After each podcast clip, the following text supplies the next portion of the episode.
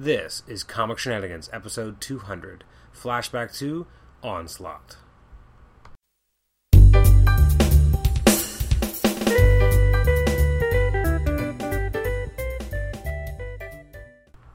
Welcome to Comic Shenanigans. This is episode 200. It's our flashback to Onslaught episode. I'm Adam Chapman, your host, and I'm joined by my special co host, Paul Scores. Welcome back to the show, Paul. Yay, good to be back. So, this is a, a, a seminal storyline for you and I both. Um, the Onslaught happened in, what, 1996? Uh, long time ago, so that's what, 18 years now? Wow. We're that's, old, eh? That's super creepy. Yeah. Because to me, it, it feels like a few years ago. Does not. it feels like a long time ago for me. Maybe not no, that long ago. It does but feel it like does a feel while, like a but while. It doesn't feel like 18 years. I mean, but it's interesting because if you look at things like that were big moments in that we were when we were reading comics. I mean, um, beginning of New Avengers was a decade ago. That happened in 2004. Like Wow. that's crazy. That is crazy. That see that See feels that I remember not being that long ago. No. right? It doesn't feel, that doesn't feel ten years old to me. so it's it's like that that's uh what, what what age is 10 years old? What grade do you be going into? Like in grade 10. I started when you were 10 years old. Is that like grade 4 or 5 or something? So if someone was born, if someone was having a kid when they were reading uh how's um uh, New Avengers, that that kid's already in like grade 5. Wow. That's creepy. That's crazy. Uh, so onslaught. Um, uh, before we even talk about the storyline, I want to talk about where you were 1996 in terms of your comic book buying world. What were you, what were you like as a buyer? Wow, I hadn't really got involved in the comic book world in any hardcore capacity. I wasn't even close to that yet. For me, I was a you know major child of the '80s, Mhm. right? So if it was on TV, I was more into it. So my childhood primarily was the Transformers, GI Joe, Masters of the Universe, Mhm. stuff like that. Okay, Like I knew of Spider-Man, Batman, Superman. Because they're the three most iconic characters of all Mhm. time. Anyone who's anyone will know them one way or another from whatever media. yeah. But my parents never said, "Here, these were comic books," or nothing like that. So as time rolls forward, um, and I guess I get into high school. Um, so how old were you in 1996? I guess you were you were what, fif- uh, 16, 17. born in '79, so I forget how old you are sometimes. You're, you're a few years older than me. I forget. older, yeah. Um, but my, my comic book, I guess, uh, window opened up kind of uh, late, like grade 7, 8, grade 9, uh, in the early 90s there, where I was just collecting the trading cards, Okay. right? And that's where I first, you know, saw the, my trading card of Wolverine. Oh my god, this guy's awesome. I'm going to, you know, Wolverine's not my favorite character because he looks so cool in the trading card. uh, and he's Canadian, so why not? Um, It's interesting because that's really something that doesn't happen anymore because trading no, cards are things kind of gone. so different now. It's ridiculous. like that because that was a huge thing. Like I remember getting the Marvel Heroes for kind of trading cards in every year, and that was a huge deal. And then Yeah. like, like the Metal series and like all this stuff. It was it was exciting every year. You'd look forward to this new release, Mhm. and you also learned about the characters. It, always seeing what the bios were like, and I remember all those. I mean, I remember vividly the Fleer Ultra Spider-Man collection. I loved that. I think it was like the '94 series, and I was so huge a fan. And I and then it was also around the time that the um, animated series was starting. So some of the characters, instead of giving you a synopsis, like showing you uh, one of the comic books they were in, they would just give a little brief synopsis of the episode they were in, which is kind of cool cross branding. So I know, Absolutely. I, I remember getting in with trading cards as well. So okay, that, so that was my first kind of foray into the comic book world, to or the characters at least. Mm-hmm. So where comic books kind of started. So I was buying trading cards, and I eventually found this. You know, I first started buying them at the, at the counter at Toys R Us. They got the cash register. There used to be a little place you go buy trading cards. Okay. Um, then I eventually stumbled upon this local store at Central Parkway Mall called Untouchable Sports. And they were my hub for any type of cards. I used to spend a ridiculous amount. Any time I had five bucks, I'd run over and Yeah. buy a, a pack of Flair 94 Marvel cards, and I go nuts. Power Blast, all kinds of crazy stuff. Great. I still have the collect the full set to this day. It's an amazing Oh, really? collection of, of cards. Wow. Yeah. A, a lot of my comic book knowledge came from early on. It was all from the cards, right? Mhm. Um, so then eventually, actually, I went back to Transformers. So Transformers came to Transformers Generation Two. This was on my Marvel at the time. Okay. Um, again, at the time, I oblivious. I, I kind of knew what Marvel and DC two separate things, but not the way I do now, obviously. Um, so Marvel was doing the Transformers Generation Two book, and a, a buddy of mine named Mitchell at the time, he, uh, I'm still friends with him to this day, actually. One of my few friends still from high school Wow. and he showed me, hey, look, he was a big Transformers fan. The Transformers are back in comic form, and maybe they're issue say five or six at the time, right? So it brings this thing to me. Oh my god, this is awesome! Like you know, because this is just around the time where Beast Wars is starting to ramp up, right? Okay, yeah. Um, or maybe just before Beast Wars actually, because we had that G two TV show kind of rehashing Yeah. the, with the Cybertronian cube. Um, so he showed me this issue, and I'm like, oh my god, uh, Transformers and comics. Okay, let me let me kind of dive into this, and I think it was my mom, and I I gotta give my mom a ton of credit for this. I, I can't remember how we even found it. This is kind of just before internet was a big thing, but Mhm. we found the address for a, a whack of comic shops from Mississauga to Etobicoke, even some in Toronto. My mom took me to like three or four comic shops Oh, wow. hunting for these Transformer comics. Oh wow, So I was able to find. I was able to capture like issue one through whatever, so I was all up to date. wow. Um, and went hunting for these things. But as we were going, um, I kind of dabbled and poked around. Yeah. And obviously, you know, having the Spider-Man cartoon, the '90s X-Men cartoon on the air, I now see these little comics here, and I go, oh, I'm kind of interested. But right now, I'm focused on Transformers comics. Of course. But then eventually, my my Untouchable Sports card store, they dabbled in comics for a bit. Okay. So very limited. They'd only get maybe super popular stuff. hmm But every now and again, they would have That was very common, by Yeah. the way, because I knew a few. Uh, I had a friend who was by a, a, a card shop called Fastball Sports, and again, they there's a few comics I remember vividly buying there that that I couldn't find anywhere else, and there was one of the ones with like the special covers and stuff. And I'm like, oh my god, I found it! It was Yeah. here, and yeah, it was very common that a lot of these sports places had had a bit of comics So they become that untapped resource, right? No one knows about it. I'm Absolutely, sure yeah. a local guy goes there all the time, right? for sure. So eventually started getting comics. I essentially started just buying this and that from them. Um, and again, getting into at this stage, you know, Ben Riley, the Clone Saga stuff, and then, Mhm. and then this onslaught thing started to happen. I'm like, oh wow, what's what's going on here? Here and like this is probably, you know, where we're crossover burnout at this stage in our lives. That's what comics are all about. It seems right now. Yeah. But this was the first real major universe-wide crossover, I guess Marvel ever really had because this covered everybody. Uh, Didn't it really count? Uh, there, in, in there- terms of scope, There were others. I mean, Secret Wars two. Uh, every everyone's title was taken over by Okay. By the Beyonder. you know the history better than I do, so I'll leave that Um, to you. Inferno was pretty big with with X Men. Um, it the it impacted a lot of different books. Um, they weren't part of the main crossover. It was kind of like what Onslaught did, where, where you had impact and you had phases, right? Right. So the impact was just where you kind of felt it, but it wasn't part of the integral storyline. So they did kind of that with Inferno. So it's not it wasn't unheard of. Okay. Um, but I to this level of degree and this much uh, planning.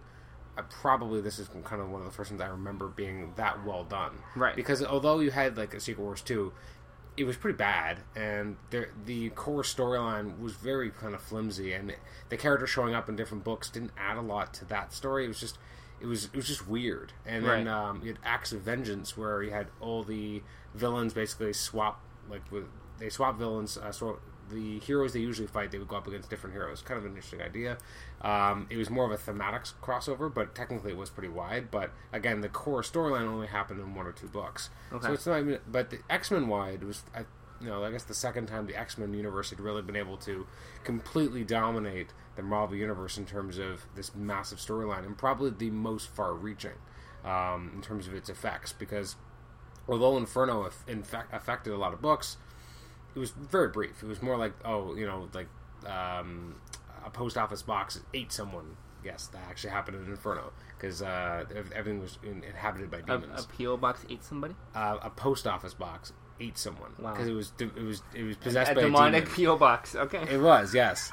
It, it's a real thing. I, Okay. Uh, in fact, there was an elevator that ate people in the Empire State Building. okay. Yeah, this this was a real thing. Okay. Um, but I, outside of that, like, there was no real lasting impacts from that kind of storyline. With Onslaught, though, it really did kind of shake things up in a huge way. That afterwards, that I mean, nowadays we're kind of used to them trying to you know really change things when a, when a storyline ends.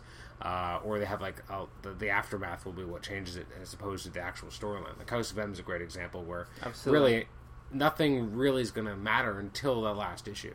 I mean, up until then, it's an alternate reality story. It's not affecting anything. No. it's the last issue. Suddenly, it's a huge curveball. It's a big what if until the end. Yeah. exactly. Um, so it's it, it's interesting um, that onslaught. Yeah. I, so sorry to correct you. Um, That's fine. But but for you, it was the first major crossover you were part of.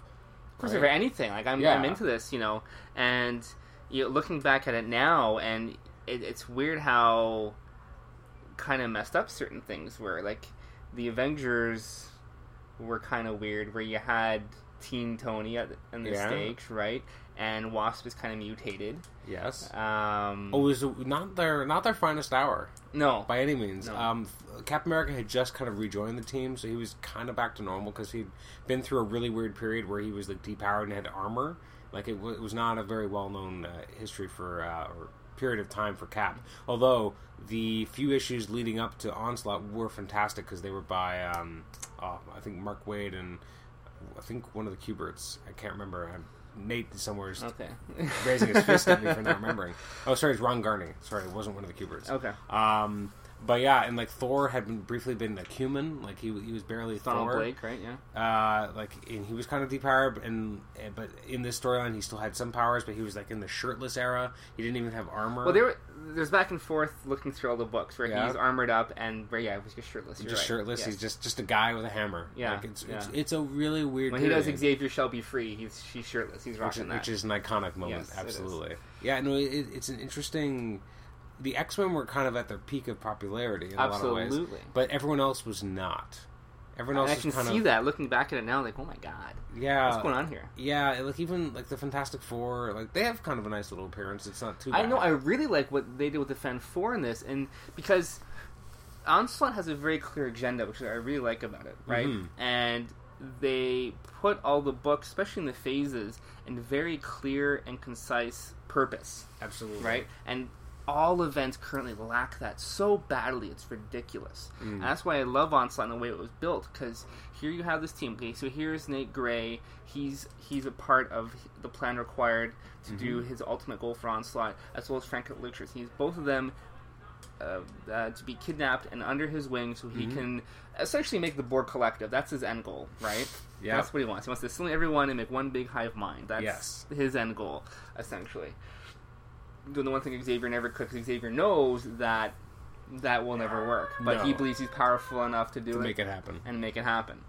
So, um, once he has that in play, then he's able to like even in the, in the very first issue here, he's played off as this very Now, for for all intents and purposes, the issue you're referring to is X Men '53. yes, I believe Okay. it's like fifty three. Where he if you're gesturing at an issue, I'm, I'm sorry, my my deepest apologies. I should here. say, actually, as a preface, and um, uh, our, our friend of the show, Nathan, will appreciate them, this the most. Uh, when Paul showed up today to podcast, he brought with him a big bag of all his original Onslaught my original comics, onslaught collection. Yes. which uh, gave me uh, flashback nightmares to uh, when we did the AVX podcast almost like a year and a half, probably more than a year and a half ago. Um, almost two years actually, uh, where we did an entire podcast looking at AVX issue by issue. we It's a bad issue- idea. I get it. issue right, by all right. issue, and it was just funny because we didn't know how long the episode was going to go, and it was like a three or so, three and a half hours or something. I split it into two episodes because it was so long. Because you walked into my house with seventy issues, like let's go, let's do this, and Nate's just like, "What is that? What is this stack?" Like no one knew what was going to happen until you walked in with that bag. So when you Yeah. walked in with this much smaller bag, Much smaller, it wasn't quite the give- event as AVX. it did give me flashbacks. Yeah, there's only I, again. I, I just wanted to look through my collection as we did this again because this is where it all began for me. So it's nice to, to bring this stack out. Absolutely. Um, as this is with my Clone Wars stack too, you know. And I thought I had everything. Mhm. Uh, like I said before we started, I, I'm missing just a handful, like Iron Man, two Iron Man issues, and a Mhm. Thor issue. Nothing major, no. but uh, missing a handful based on Nothing what's in the good epics. either. I, I guess so. I haven't caught up with the new epics, but. he- Here we are in, in X Men number uh, 53. yep, fifty-three. and Onslaught literally squishes the Phoenix Force in his bare hand. You know, But it, on the mind it it doesn't necessarily mean anything. to a certain extent, but they're, they're showing right off the top this this this guy means serious business. Yeah, Like I remember this as a kid, huge. and I was like, "Holy shit!" But looking back at it now, I'm like, "Really?" Like it's all in the mind. He just has a stronger mind than Jean Grey. Like Onslaught is confronting Jean Grey. Now it's notable. This is the first full appearance of Onslaught too. Uh, up until now, we hadn't seen Onslaught yet. Right. We had seen him as like kind of a shadowy, like we'd seen like his eyes, eyeballs, yeah, yeah. We hadn't really seen anything else. So this was a big issue where we had uh, uh, Onslaught confront um, Jean Grey on the astral plane, and in fact rip her out of like 'cause she was just at a, Just she was shopping. shopping, and then suddenly she was ripped onto the astral plane and ta- tormented and taunted with um, by um, Onslaught, and it was very cool. I mean, again, if you don't know a lot about what's going on, like, was this one of your first X Men issues that you actually purchased? No, there, there were a few before this, but once Okay. like the whispers and there was there's some ads obviously that started to showcase Onslaught is coming, this and that. Um, Onslaught, no one is safe. There's an ad here saying what's gonna Yeah. uh, what's gonna hit. Then because I, I was mostly Spider Man and Okay. grabbing a few Wolverine stuff at this stage, and then once you know I started dabbling the X Men, I go, oh my crap, holy crap, Yeah. this, this is going down. Because like I want to try and get my hands on everything. for me, I mean, I started reading comics a couple years earlier. I, I mean, I read Age of Apocalypse when it happened, kind of. I had like a few issues here and there that I'd purchased at a drugstore or a grocery store or whatever. But with Onslaught, like I started picking up Uncanny X Men on a regular basis with 332. So issue 333 was actually the first appearance of Bastion and what would later become Operation Zero Tolerance. 334, which we'll end up talking about, was uh, part of the Road to Onslaught. It was right before it happened. So I was, I, I kind of got in at the ground floor in, in Uncanny. And with X Men, actually, my first issue of X Men I ever actually bought was X Men 53. Oh, there you go. Um, I eventually went back and got 50 and like 25, like the big ones, and I read them all. And actually, I think I had already gotten as a gift 20 and 27, but to actually me go to a store and buy something, I bought X Men 53, partially because I had just bought um, Uncanny X Men 332 and 333, and I'm like, oh, there's another X Men book. The storyline's going between these two books. I better get these. Not even knowing what Onslaught was going to be. Right. So for and that summer, I think it was summer. I could be wrong. I remember I was really only reading X Men and Uncanny X Men. That was my main um, kind of avenue to appreciate and enjoy Onslaught. It wasn't until years later I was able to kind of get it all. Um, although I think I might have gotten Fantastic Four like that summer at some. I, think my mom went on a trip somewhere and was able to get me some issues. Wow. Um, but for most of it, like I read it, a lot of it, and ended up reading a lot of it after the fact Uh, because I was still buying it on a spinner rack at a grocery store. Like I didn't have the, I, di- I didn't have a comic book store, or I didn't know what a That's- comic book store was. I can relate to that. I- It's kind of crazy, yeah. Because my like the pride and joy of my ridiculous collection is where is it here? It's issue of Punisher. Oh wow! I found this in a Bi-Way in Trenton on a used rack, and I was what issue is this? Issue number what, eight? eleven. Oh, it's eleven. Punisher number eleven. It's basically the helicarrier crashes, and Yep. Punisher goes in there and he saves GW Bridge, and whoever survives the crash, You know what? The art on the cover is not very good, but it's by an artist I love, Tom Lyle. Okay. Uh, he's uh, he did a lot of Spider-Man work in the Clone Saga era, and uh, I loved his work. But this is not a very good issue. Fair, fair enough. But I always remember getting this one because I, I remember You always remember the weird places you get these books, right? Exactly right. And I thought this was kind of the last piece I needed to the puzzle because I didn't, I wasn't, you know, there's no real checklists at this stage, right? I didn't really No. know. I don't internet to go look up what was missing. Yeah. So I was basically looking at anything that had onslaught on the cover, Yeah. and that was my go-to way to find anything. Like really, all you got stage. was like I'm looking at X Men '55 from what, August '96, and it's it's detailing the, the the phases. So you see phase one, phase two, and phase three, right. but it doesn't tell you anything about the impacts. So I mean, like it, it mentions uh, that these are the main epicenters of the action, but you can also check out the impact effects Onslaught's quest for control is having on the rest of the Marvel Universe in books like Wolverine, Thor, Incredible Hulk, Amazing Spider-Man, Green Goblin, Spider-Man, X Factor, Generation X, Spectacular Spider-Man, X-Force, and Iron Man. And for those of you who've just gotta have more dirt about this mighty Marvel masterpiece, then now this is I love writing. Then jack yourself into cyberspace and check out Marvel's Onslaught website. Ju- just log on to the World Wide Web, go to www.onslaught.com, and feast your eyes on the webpage that will have you caught in the onslaught as well. After all, no one is safe. Nice. I love this kind of writing. I Nice. I miss bullpup. Um, before we actually talk about more about the storyline, uh, looking through old issues, there's a lot of things I miss about comics. Um, one, and obviously, you it's understandable why they don't do it as much. But I mean, like you have a page that's telling you about subscribe now. Uh, You don't see subscription pages anymore. Um, that's exciting. Uh, another thing, like you know, it, this A and W Spider Man like ad that makes no sense. Again, you have you know, I didn't even know they did these uh, like sports medal cards. Yeah, Like- Flair Skybox. They were huge in everything trading card at the time. crazy. Massive. But one thing I really miss, and I remember this growing up, was you'd have uh, a paid advertisement, be two pages, and it'd be this place that you could order comics and all these good deals and all. Like it's it's such a weird thing to even look at now because now you go on eBay, like you buy something online, but this is like this, this secondhand retailer selling Marvel comics and in some cases DC comics, and like it's just so so strange. Like this doesn't exist anymore.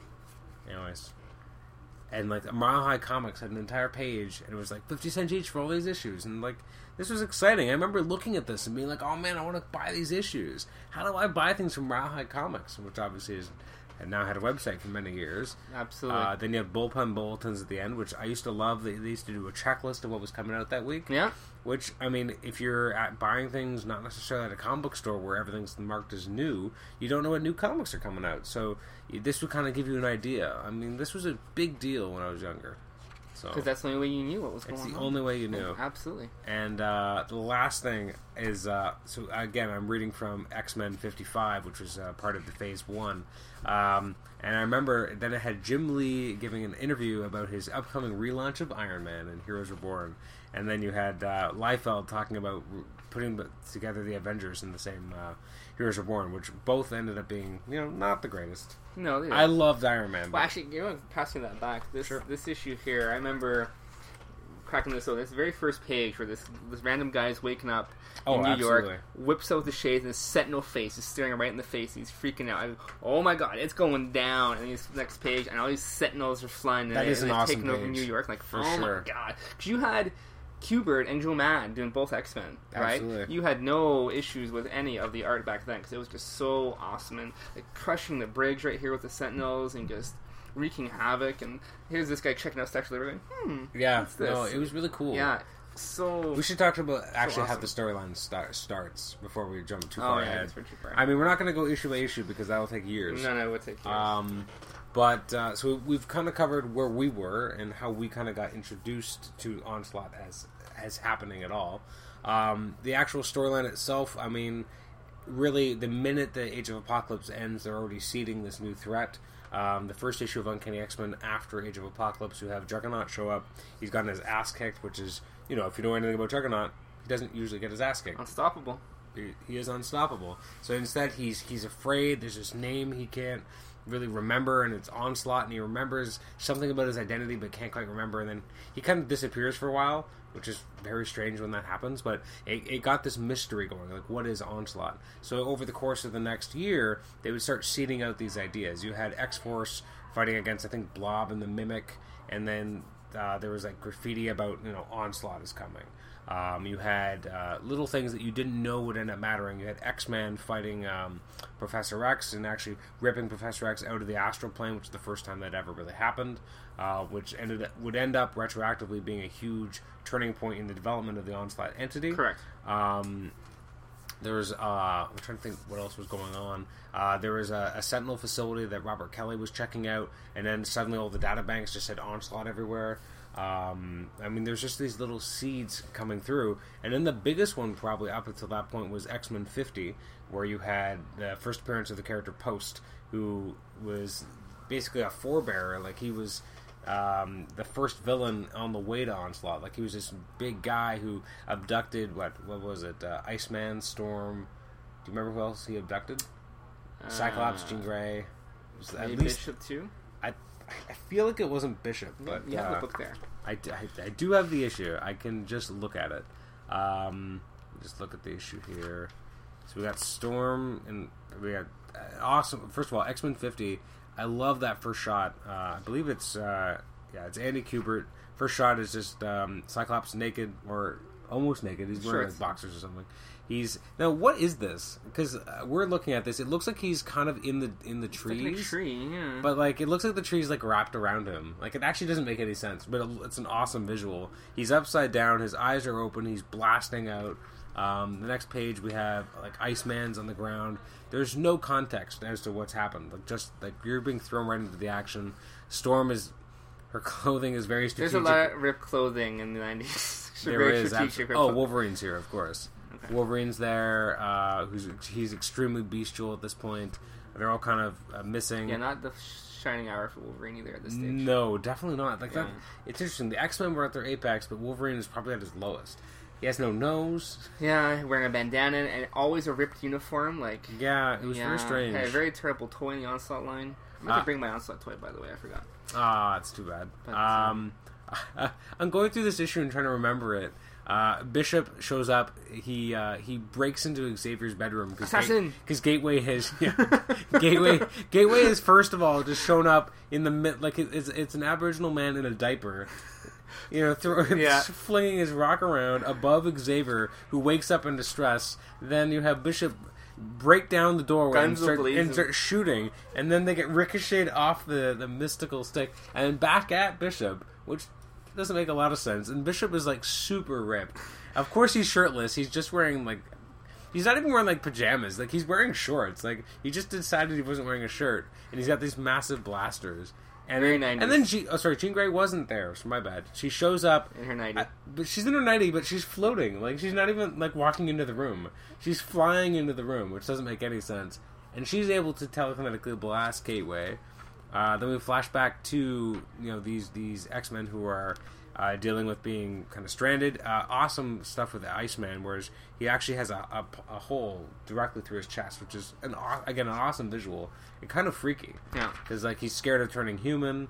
Um, they're trying to find this this mystery adversary. They come across Post, who looks awesome in his first appearance. Like he never looks as awesome or is ever as cool as he is in the first time. True. Like he's so capable, so competent in the first appearance. Never again. Much like Doomsday, Bane, like all these villains who their first outings are their best. Yeah, and everything after happens. that is garbage. Well, even Onslaught's guilty of it too, Oh, right? You absolutely. look at Reborn and Unleashed, and they're both terrible books. yeah, they're, they're not good. Uh, they fight against Post, and then Post eventually sends them home. Uh, it's a gr- there's also a great shot when he does send them home. Ugh, I love Post has multiple guns out of nowhere. I don't even know how he's firing them.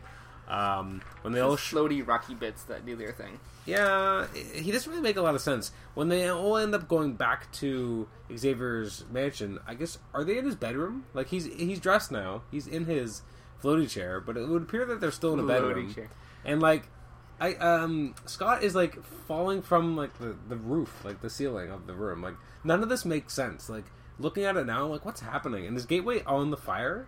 He's Like a- floating just in front of it, but Uh, looks like he's in the fireplace. in the fire. His head's in front of the like in the fireplace. I guess it's just it's just a very it's it's an e- weird issue if you look at some of the art, but it's a it's a it really makes you think that something big is going to happen, and that's Right. that's the point.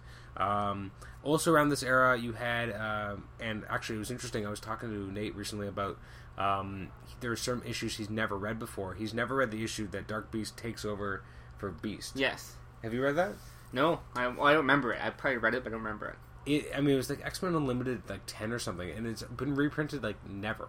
Like it's a huge plot point. Like when you read these comics, Beast isn't Beast. Beast is Dark Beast. He's been he's been you know subbed out. But if you read a lot of these trade paperbacks, like we're reading the Onslaught. Well, at least you're reading your singles, but I'm reading the Onslaught Epic collections. Um, there is like there's mention of it, but it's never shown. So uh, they're they're currently running through an uh, X Men Road to Onslaught like these giant trades. It's supposed to have it in one of them, which is extremely important because that's kind of a huge deal. It is, yeah. Um, ugh, I'm reading it. is up with that blob? This is the worst illustrated blob I've ever seen. It's by um, Adam Pollina, and it's uh, it's What is happening here? it's really bad. It's What's wrong with his face? It's I don't oh, know. My... I don't know what issue of X Force it is because this is actually during a period where Wow. It's actually right after um, Age of Apocalypse. They stopped putting issue numbers. That's right. Yeah, it was stupid. It was really stupid. They So just, just put a to- month on there. Yeah, Yeah. So so all I can tell you is this is the March issue. It doesn't even say the year. yeah, and you had to open up the book, and it was in the fine print at the bottom, right? absolutely. number It was? was Yeah. super weird. But in this issue, um, again, I was mentioning like Onslaught showing up as being written on the walls. We also have the worst looking blob you've ever, Ever seen. seen. Like Wow. I, I don't even know what this is. And like wow. like, what- Look at the man boob there. That's just that's like messed up. one is here and the other one is like off his under shoulder. his armpit. That's that's the worst. and he's I've wearing like this weird diaper. Like it's really bad art. That's horrendous. and then we flip it to like my only problem with these some of these trades like this prelude onslaught for example is that it doesn't it just kind of it, it gives you a recap of what's going on in these other books doesn't necessarily tell you which book it is and then you're flipping through and you're just kind of inadvertently switching and you don't even know who's Right. doing the art like everything's just changing um, in fact like i think this is early hitch doing some x-men stuff wow. uh, Some uh, Savage Wolverine. Savage Wolverine. versus Genesis, right? Yeah. yeah um, this is and then Or Tyler, whatever. Yeah, Tyler. Yeah, whatever his name is. He's Genesis, whatever. Um, so X Men. Let's let's let's jump forward. So there's been a lot of seeding. They've been seeding the idea that this onslaught is coming. That it's something that even uh, Juggernaut's afraid of. Juggernaut's scared of it. Um, around, I think, in this era, you have Juggernaut. This is super random. He suddenly shows up in uh, what was it, Angel in uh, Psylocke's bedroom Yes. Which is super weird. And then they fall off a building, like they're on like a chalet or something. Yeah, on, and like, a suddenly, cliff. yeah, and they're And then he for- falls off yeah. the cliff, and then he's like, "I gotta go find Charlie," and he starts like running to Charles, and like just walking. Well, no, not run. He's he's going pretty quickly, but the idea is that if anyone can get inside his head, it's Charles Xavier or some one of Xavier's people can help him remember who Onslaught is, because that'll be some sort of piece of the puzzle. Which it's kind of ends up not mattering. Like at the end of the day, like it, it sets up the big reveal, but at the same time, it, Juggernaut is taken off the map so quickly that it's like it didn't matter at all. Right. Um, and then you have this X X Men fifty three, whereas the first time we actually get to see Onslaught as being this entity that remarkably looks a lot like Magneto, um, but seems to have crazy psionic power. Is very scary. Is able to like. He puts like his name on Jean Grey's forehead, which never shows up anywhere. So You only kind of see it there. I, I don't know if it's it was just for show to kind of give you that last splash Yeah. page going, whoa, this guy means business. I don't know. and while all this is happening, you have uh, in the Fantastic Four, you have Franklin Richards has just been regressed to being a kid again, and he's making friends with this kid named Charlie. Which, uh, slight spoiler, and this might be a slight spoiler for you, Paul. Um, they kind of reuse part of that. Well, not part of it. If you read the current Uncanny X Men, there's something about Xavier acting as Charlie for something else. Okay. So it's, I mean, it's just something Charles Xavier does. Sometimes he he befriends children and goes by Charlie. I mean, it's kind of super creepy. Okay. I'm gonna pretend to be a child and I'm gonna hang out with people. like, what is wrong with you, Xavier? Um, so he's he's befriending uh, Franklin Richards because Franklin Richards got these insane powers. You have uh, uh, Holocaust going after Nate Gray on the orders of uh, Onslaught as well. Uh, Nate Gray ends up Is Holocaust also an AOA? Uh, Yes. Carried over. Okay. yeah no he after this in, version of, on, of Holocaust. I Yeah, no, X Men in X Men Prime. So right after Onslaught Omega, sorry, not Onslaught, X Men Omega, when Age of Apocalypse ended, he ended up being in space, and like he was encased in almost like an ice, and then the acolytes find him, and they're able to. They're like, "Who are you?" And then Holocaust sees Exodus, and obviously Exodus to him is one of the X Men. So he hates him and hates any disciple of Magneto because he's a sworn enemy of Magneto. He basically that's what destroys Avalon because I don't know if you really knew how Avalon ended. Because obviously, in Fatal Attractions, when Magneto gets his mind wiped, which is an important plot point we'll come back to, Mhm. he's Magneto's body's still on Avalon, like he's mindless, but he's still there in a vegetative state. Exodus is running the acolytes; they're all on Avalon um, up until this point, and then Holocaust basically trashes Avalon. It ends up uh, crash landing into Earth. Um, a lot, a bunch of the acolytes die. Some of them are saved with the help of uh, Cyclops, who was kind of um, stuck on Avalon at that point in time. Colossus barely manages to escape as well. That's kind of the dissolution of the whole Avalon, because up until then, for a couple of years, the acolytes were just orbiting Earth, and so this kind of took that away. Um, where was I going with this? Um, Where was Colossus during all this? Now you mentioned Colossus. Well, uh, yeah, Colossus. I don't even remember because I remember he found Callisto, and then uh, Callisto then went to the X Men for the whole Gene Nation thing, and then it's the last I remember seeing of uh, Colossus. I think he was in Excalibur at this time, or right around oh, this that time. would make more sense. I think he joined. Uh, Nightcrawler's probably there too. and they cured Rachel. they cured part of his brain damage too because he was brain damaged at some point. Fun stuff. This is like a it's a knowledge explosion. There's It so is. much shit that so much down. crazy X Men stuff. It even says like I think in even one of the if you read the the the uh, pre, uh, the previously Mhm. an X Men stuff and it reads here it says it's a very complicated time for the X Men. It's all in there. They're not But- lying. It is they- a complicated But they time. built on tons of stuff starting from like the mind wipe being the key start and going Absolutely. from there. No, for sure. Um, so X Men fifty three again. I would keep quoting it. Um, that's the first major appearance of Onslaught, and then after that you go to Uncanny X Men uh, three thirty four, which is by Joe Mad, and is a fantastic issue. I Do you have your uh, three thirty four right there? Yep. Um, so Joe Mad does the art here. It is gorgeous stuff. Um, it's basically I, that first page of Juggernaut in the water, like freaking awesome. Come on, come on already, you losers! Like, what is happening? Yeah. Um, How he just flicks Bishop and he skips him like a rock well, across the water. reading it again, like there's just some silly stuff here. Like he's in the water, a security camera sees him, so he smashes the, the security camera, and he's just like swimming along. And you're like, I don't, I don't picture Juggernaut as someone who's swimming. And then again, this is very much of the era where Bishop doesn't trust Gambit, but they always had those two together. They were this weird odd Assassin. couple. Yeah, exactly.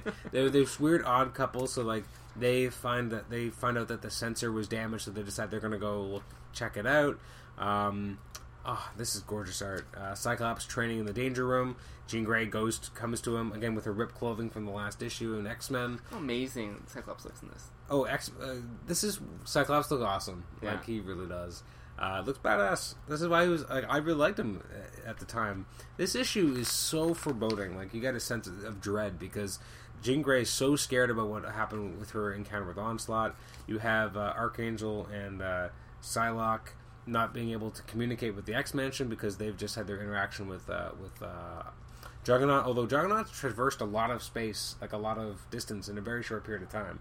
Like they're acting like they just happened. Right. Like they're trying to get in touch with them, and Juggernaut's already there. Uh, Cannonball has like an interaction with Xavier, and Xavier's like a real dick to him. That's right. Yeah. That's that's her kind of idea that something's wrong. And again, there's this panel with just it's kind of a weird composition, but you just see the legs of Cannonball as he walks away, and just the silhouette of Xavier as he's in the hover chair, and it's awesome. Like again, this brings me back to being like I guess how old would I have been? I was I was like 12 years old, so I was like, this is totally for a 12 year old. Like a 12 year old, this is awesome This is crap. good stuff. This, is good, stuff. Now, like this this weird like anime manga esque uh, hover bike futuristic stuff. super futuristic. 90s. Very that 90s. uh, that um, Gambit and Bishop kind of surveying the water, and then uh, Juggernaut just jumping out of the water and just totally demolishing it at the exact right moment. Yeah. Uh, very cool. And then Gambit in the air is then able to throw his cards. And then gets thwapped before he's even fallen in the water. Like if you think about the sequence of events, that's pretty amazing. And then I like that he skips like a rock. Exactly. Yeah. Two fingers. Boop. And Yeah, and I like that Bishop is already like he's taken out right away. Like Right. he's not even. And then just the awesome shot of just Juggernaut just wading to shore, just carrying Bishop's body, like is awesome. Um, again, we have more of um, of, Dar- of Dark Beast. Uh, Wolverine again extremely regressed at this point. Yeah. Uh, I, and one thing I, I miss about comics and is how many dialogue boxes are there just telling you about like these editors boxes telling you where else to go like there, you don't you don't have to know things because they're going to tell you like um, I know that the Renegade Age of Apocalypse Beast made the switch with the regular Beast because it tells me. I know where to where to look uh, in current issues of Wolverine to find out about his relationship with Elektra. Right. You and know, it this is- encourages you to go and get other books. absolutely Right? It's like subliminal marketing right there. Go buy other stuff. Why would you kind of go away from that? Absolutely. Right? There's another dialogue box thing. I guess that in Fantastic, Fantastic Four when we get there, but uh, Okay. probably missed that as well. Um, and then we have again Juggernaut against Jean Grey, and Juggernaut is like freaking huge. Like he's actually like he his size kind of changes throughout the. That's the, true. She's at blowjob level right now, standing. in Not front of a- even like she's well, I guess she's right about there. Yeah. But then in the next panel, like she's well, I guess kind of up to his a little bit past his midriff.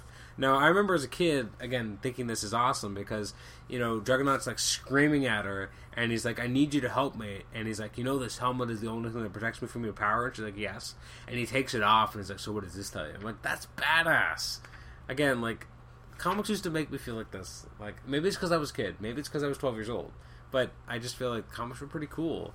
And then again, you're getting to sense that something's really wrong with Xavier because there's like this interaction with with the Cyclops, which again the shadows in these pages are fantastic. The coloring's great. Uh, Xavier being like tr- super twisted looking, and Very then and then looking like scared, and then disappearing, like super messed up, and it's just like a hologram. It's not even the real Xavier. Uh, very cool. And then we get up to uh, a giant, Vault. giant vault underneath the Xavier mansion where Jean Grey or uh, Juggernaut are headed so that she can pry into his mind. I remember reading that. I was like, holy shit, this is awesome. And then that leads into X Men 54, which is a huge issue by uh, Adam Kubert and I guess written by what, Mark Waid. And it has a lot of classic what Adam Kubert, sorry, Andy Kubert does, which is a lot of pages of all the X Men on it. Maybe not the best storytelling. A lot of posing. Like the second page, sorry, the first page. First of all, Cannonball looking at Xavier outside while In he's tree. perched in a tree. What? what is this? Who wrote this? And I, I like the like Skyclops is just walking around. He's like, "Hey, I see you in the tree. Let me guess, you just had a bad talking to from Xavier. I know those. What is this? Like, I I love it because I was the right age for it, and I still appreciate and enjoy these comics. But like, you look back and you're like, what? What? Why is this happening? And then you have an, uh, the idea that they know that uh, Juggernaut's on the ground, so everyone's kind of going out looking for him, which is cool. Um, you have the classic shot of like people breaking up into teams. So like this big panel where you have like three characters lunging one way, and then three other characters headed the other way, and then two other characters going off the other direction. The composition's a little iffy, but um, at the top of this particular page, you have uh, Gambit with an awesome '90s billowing trench coat Yeah. like only uh, and like I like how Cannonball has jumped out of the tree, but has blasted out of the tree, and then is Well, and he fell on his face and he jumped he, out. He could have just jumped out of the tree. He's not far from the ground. he has to blast out, and then I like that in the last page of the Uncanny issue, the vault is huge. Right. But then you get to this issue, and it looks like there's not even enough room for Juggernaut to stand. Like suddenly, it's it's, it's pretty short. Like you, maybe after that giant door, it's really Really tiny. small room, maybe. And I remember reading this when I was a kid, and so she was dressed in something different. And She was then, in her uniform. yeah, and then in the uh, in this box here, well, actually, was she in her uniform when, Yeah. they were, when they're Yeah. underground? Oh yeah, she She was wearing her uniform. Yeah. I like how when he first confronted her, she was not. She was not, uniform. So she went, took the time to change. Change. Let me get into my work clothes because we're going to be trudging through the sewers. But then when they show up, she's not wearing that anymore, and it says, "Hey, if you can explain Jean's costume change between Uncanny X Men 334 and now, you'll win yourself a bona fide no prize." What? I like how the editor like noticed it too late, and it was like, "Hey guys, no prize opportunity right here," and they're gonna sit and they're gonna go into her. She's gonna go into his mind and find out the secret. And then I remember, like, they waste time in this issue. Like, oh no, the door is unsealed. We need to be able to be free from everyone, like, being able to sense us. And that's when Cyclops thinks something's wrong because he can't sense her through the rapport. Everyone's looking for Juggernaut. They can't find him. Uh, they haven't figured out that Jean Grey was there. Like, you'd think Wolverine, Would know. the heavily mutated, more Savage animalistic, Wolverine savage Wolverine, would know, can't yeah. smell Jean Grey near on near uh, Juggernaut's uh, stench, which is kind of weird. Uh, you have a, a, a panel of the regular Beast escaping from his prison. Uh, then you have the shot of, which is horrible anatomy, with Cyclops throwing open a door to confront uh, Xavier, and it yeah, is not the best look. Worst Cyclops. anatomy ever. Yeah. He's got muscles on the side that are on other muscles. Like he shouldn't be able to move. He's full of roids right now.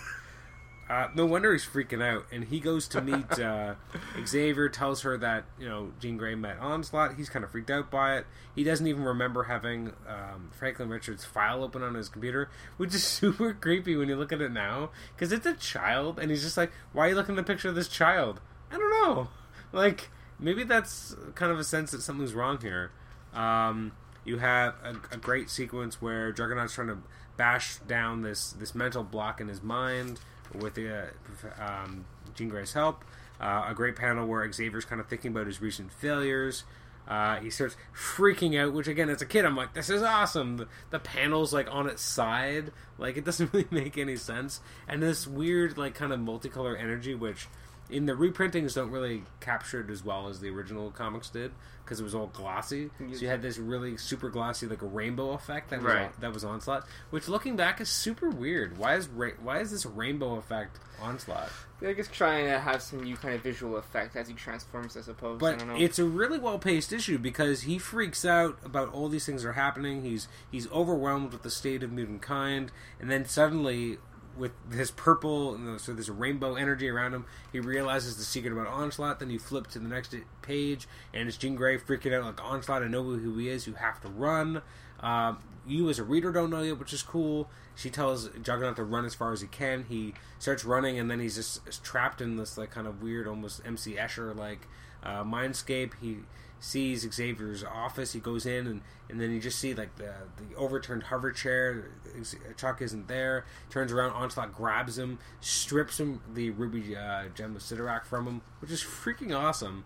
And then the trades ruin it, but um, because I don't know if you can see Paul, the the trade does not show you the exact image of the way Xavier's supposed to look on top of Onslaught because of the printing. I guess when they printed the trade, they couldn't replicate it. But in the original issue, you can actually see Xavier's face. In the trade, you cannot. But oh, look at that, eh? yeah, but you see an awesome shot of of, um, of, Onslaught holding the the gem of Cyttorak in his hand. Uh, Marko just being on the ground, like 54? shuddering. Yeah, fifty four. And uh, at the end of the issue, he he basically like he's fully realized that he is Onslaught, which is a huge deal. And he tells the X Men, "Come to me, to me, my X Men. Uh, Juggernaut's a big, not a not a problem anymore." And that's kind of leading into we haven't even gotten to Onslaught. That's not even it hasn't even started oh, yeah, yet. yeah, yeah, there it is. Yeah, that's an awesome shot. Nice use of the coloring effect that they were able to use at the time to really show Xavier, the dark version of Xavier, in front of Onslaught. Um, very cool. Again, this was my era, so that's why Yeah, that's yeah. why I love it. Uh, when I'm looking in the trade, it mentions Fantastic Four 414, which is the issue before the first Impact uh, or first Right. tie-in that we got, which shows Charlie befriending Franklin. Uh, then we also have issue 400 of Avengers. At the very end of it, you have X-Men showing up because uh, he's warning them that Xavier's gone insane and he needs them to come with him, and that'll be continued in uh, Uncanny X-Men 335. Yeah, so in the, in the trade, there's a literally final page splashes. Like there's a sensational Spider-Man number nine. That's literally the Sentinel slung over Ben's head, and that's yeah, it. there's yeah. a lot of stuff like that. Uh, so then we go to Onslaught X Men. So what I like about this type of crossover is that it, it wasn't. It doesn't have like nowadays they have a main crossover event uh, is its own book. Typically, and then you have all these mess of tie-ins that may or may not end up mattering. Like Original Sin's a good example of a lot of tie-ins not mattering at all. A few of them mattering or doing something, but for the most part, they're inconsequential. Here, it was completely different. You had the main story crisscrossing through these other books. Um, for the most part, you got most of the story if you just read the X Men books, which like, no, I think yeah. you needed the phase books. You could avoid the impact books. You need the phase books. I don't know because I mean, if you look at the at, if you look at the phases, um, I mean, I could say If memory serves me realistically. I feel like you could have, you didn't need to. I mean, the phase one includes like Cable thirty four, X Men eighteen, Avengers four hundred one, and Fantastic Four four fifteen. As a kid, I only read Uncanny X Men three thirty five, and then X Men fifty five, which was also part of Phase one, and those were kind of nice dovetails because Uncanny X Men was the first one after Onslaught X Men. Right. It launches everything. It launches the fact that you're going to have the X Men going to. Um, like they're all kind of convening. The Avengers show up. They're figuring out they got to go get Joseph, who's hanging out with Rogue at this time. Yep. Which happens in Avengers 401. Uh, they need X Man to stay with X Force to be protected. Yep. Which ends up spinning into X Man 18, and you find out what's going on with Cable. Well, actually, they kind of refer to Cable, and Cable goes up against uh, what Hulk. Hulk. right? Yeah, in, 30, in, in Cable 34. But those, I mean, they're referenced enough in the other books that you almost feel like you don't miss anything. Because when you read X Men 55, it comes after all those tie ins. So the they've already failed to uh, stop Xavier from abducting Franklin. That's already happened. So you, they talk about uh, FF 415. They talk about what's happened with X Men. They talk about what's happened uh, in Avengers because uh, you have uh, Rogue and and uh, Joseph showing up. So as much as yes, they're important to the overall story, I think if you just read the X Men issues, you're you're kind of all right. Whereas if you didn't read Uncanny X Men, but you just read Cable and X Men and Avengers, you wouldn't really know what was going on. Fair to say. I guess they do a good job in the main books thinking if you're going to buy those two, you won't get lost. Yes. But I think the phase books matter. Oh, absolutely. Right? I'm not saying where, they don't matter. Where, I'm saying the, where the impact books, if you didn't read them, meh. Right? And that relates to the, the, the few I'm missing, the Iron Man and the Hulk Yeah. or whatever. Although it's interesting because one of the impact books I've always thought I understand why it's not a phase book, but I think it's so important that it should have been a phase, which is uh, Wolverine 104, because that's where you find That out. discovers how it all, the yeah, that's, Onslaught, essentially. that's the secret origin of. Onslaught, Yeah. basically. So I No, feel I like even though it's not part of the overarching kind of forward progression of the plot, Mm-hmm. it's an important piece to understanding how it all happened to begin with. Um, it doesn't make a huge difference to anyone, but I mean, it matters to me. no, I Um, agree with you on that. So, um, what were your, your takeaways from Onslaught X Men? It's a pretty pretty decent issue. Absolutely. Um, it was, well, here's your alpha, right? yeah. This is your alpha. Instead of having X Men Alpha or any of that garbage, Yeah. instead they just call it X, uh, Onslaught X Men. Now, I've always wondered this, and maybe it's in the um, um, actual like legal at the bottom of the page. Is it X Men Onslaught or Onslaught X Men? What's it called? Onslaught X Men. Okay, so the, second, one, so the next one's called Onslaught Marvel Universe. Correct. because I was never quite sure if it was Marvel Universe Onslaught or whatever the case might be. It, the artwork is a little inconsistent here because you get that first page of Jean Grey, which is gorgeous, Yeah, it's just um, which is basically no also prologue, P R O L O G. Oops. That's not how you spell prologue, Oops. Not at all. Um, actually, before I actually Who's your editor on this one? Yeah, seriously. Bob Harras. oh, he's the editor in chief. That's fine. Um, actually, before I go forward, Elektra looking sexy. I want to mention actually the house ads at this time. they were all kind of the same. You'd have a character, you'd have their name, and then you'd have like a bit of uh, uh, dialogue above that character, or kind of crisscrossing that character, whatever. And this is Elektra, and I, that's a super sexy Elektra. That is wow. Excessive. Like look at that. look at look at the, the upper leg. Like that's uh, I dig it. that's a thick thigh. Um, but you get into, anyways, getting into the issue at, Yeah. at hand. Um, very cool stuff because we've seen in early issues of Uncanny X Men when Bishop first showed up this this fabled tape of uh, of Jean Grey, which for years I hadn't read the issue where we actually saw that the first time. Have you ever read it, Paul? What issue is it in? Uh, oh, it's like an early. Un- it's right around when Bishop first showed up. I think it's like X Men two eighty seven or something. Like it's But pretty early. no. But like you actually, you, that's where you first see this tape that we see later, which I've always liked comparing them because you see her talking, and most of it works. Like they had to use this dialogue and figure out how to integrate it with the storyline they were writing, Wow. which shows like they were able to kind of go back. Comics don't do this anymore, like not to this degree, but like her saying like. Like if, if you go through Is it it look at- verbatim? I believe it's almost exactly verbatim. I'd have to go through it again, but I, I think most of it's it's correct. And like the whole betrayed by one of our own, like it's all there. Um, and and even like even uh, the idea that uh, onslaught says die, like that that that's all in the original. You know, the dream will never die. You may have killed the X Men, but the dream will never die. Like it's all there in X Men two eighty seven, which was what how many years earlier? Like four or five years earlier. So that I mean, they didn't know what they were going to do with it. Obviously, like this is At the time, they this was back in the time when they just threw shit on the page. yeah, let's plant this and we'll use it later, kind of thing. Exactly, but this is one of the times existed. Look at that. you didn't know that existed. No. Oh no, this is this is huge, and um, so you have it's all about.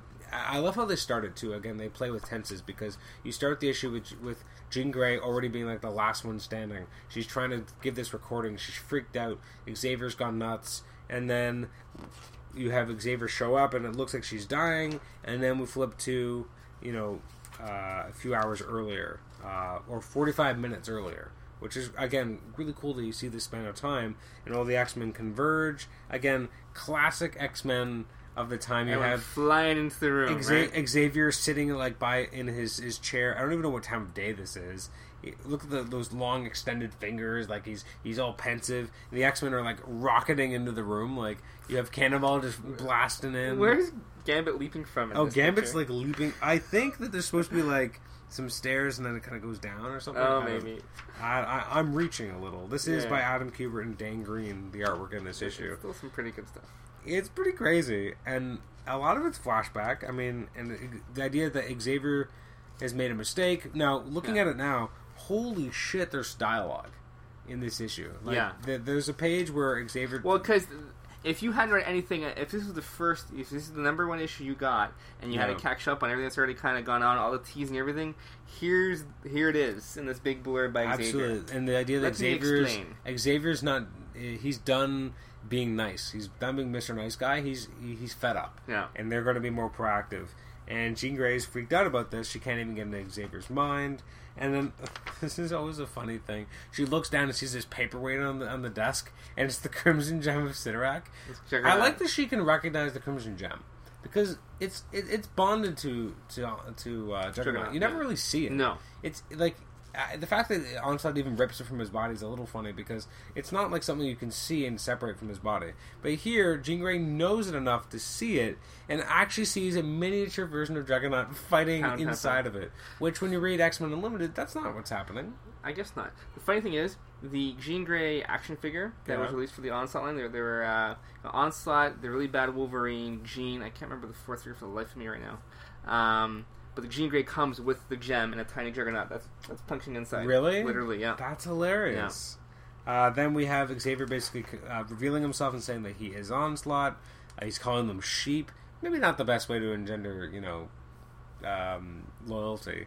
And the idea that you know he's he's no longer Xavier, he's Onslaught now. This storm is pretty brutal though. Oh, there's a shot of Storm like freaking out. Yeah, it's it's not good. Well, no, you're You missing that one. On the top of that page, you have Wolverine freaking out too. It's bad enough that he has like the ridiculous like mutton chops that are outgrown themselves, uh, and he makes like Iceman turn into like an onslaught looking Ice caricature, Yeah. ice caricature. Now the next shot's nice of of uh, I don't think it's actually Kubert. I think it's Dan Green, but I kind of a weird perspective shot of, of Cyclops blasting. The optic blast, yeah. But like the way he's standing, like He's a little twisted, right? yeah, it's weird. And then like all the X Men st- again, a classic. Everyone's standing behind uh, By their leader, ready to Cyclops. go. Yeah.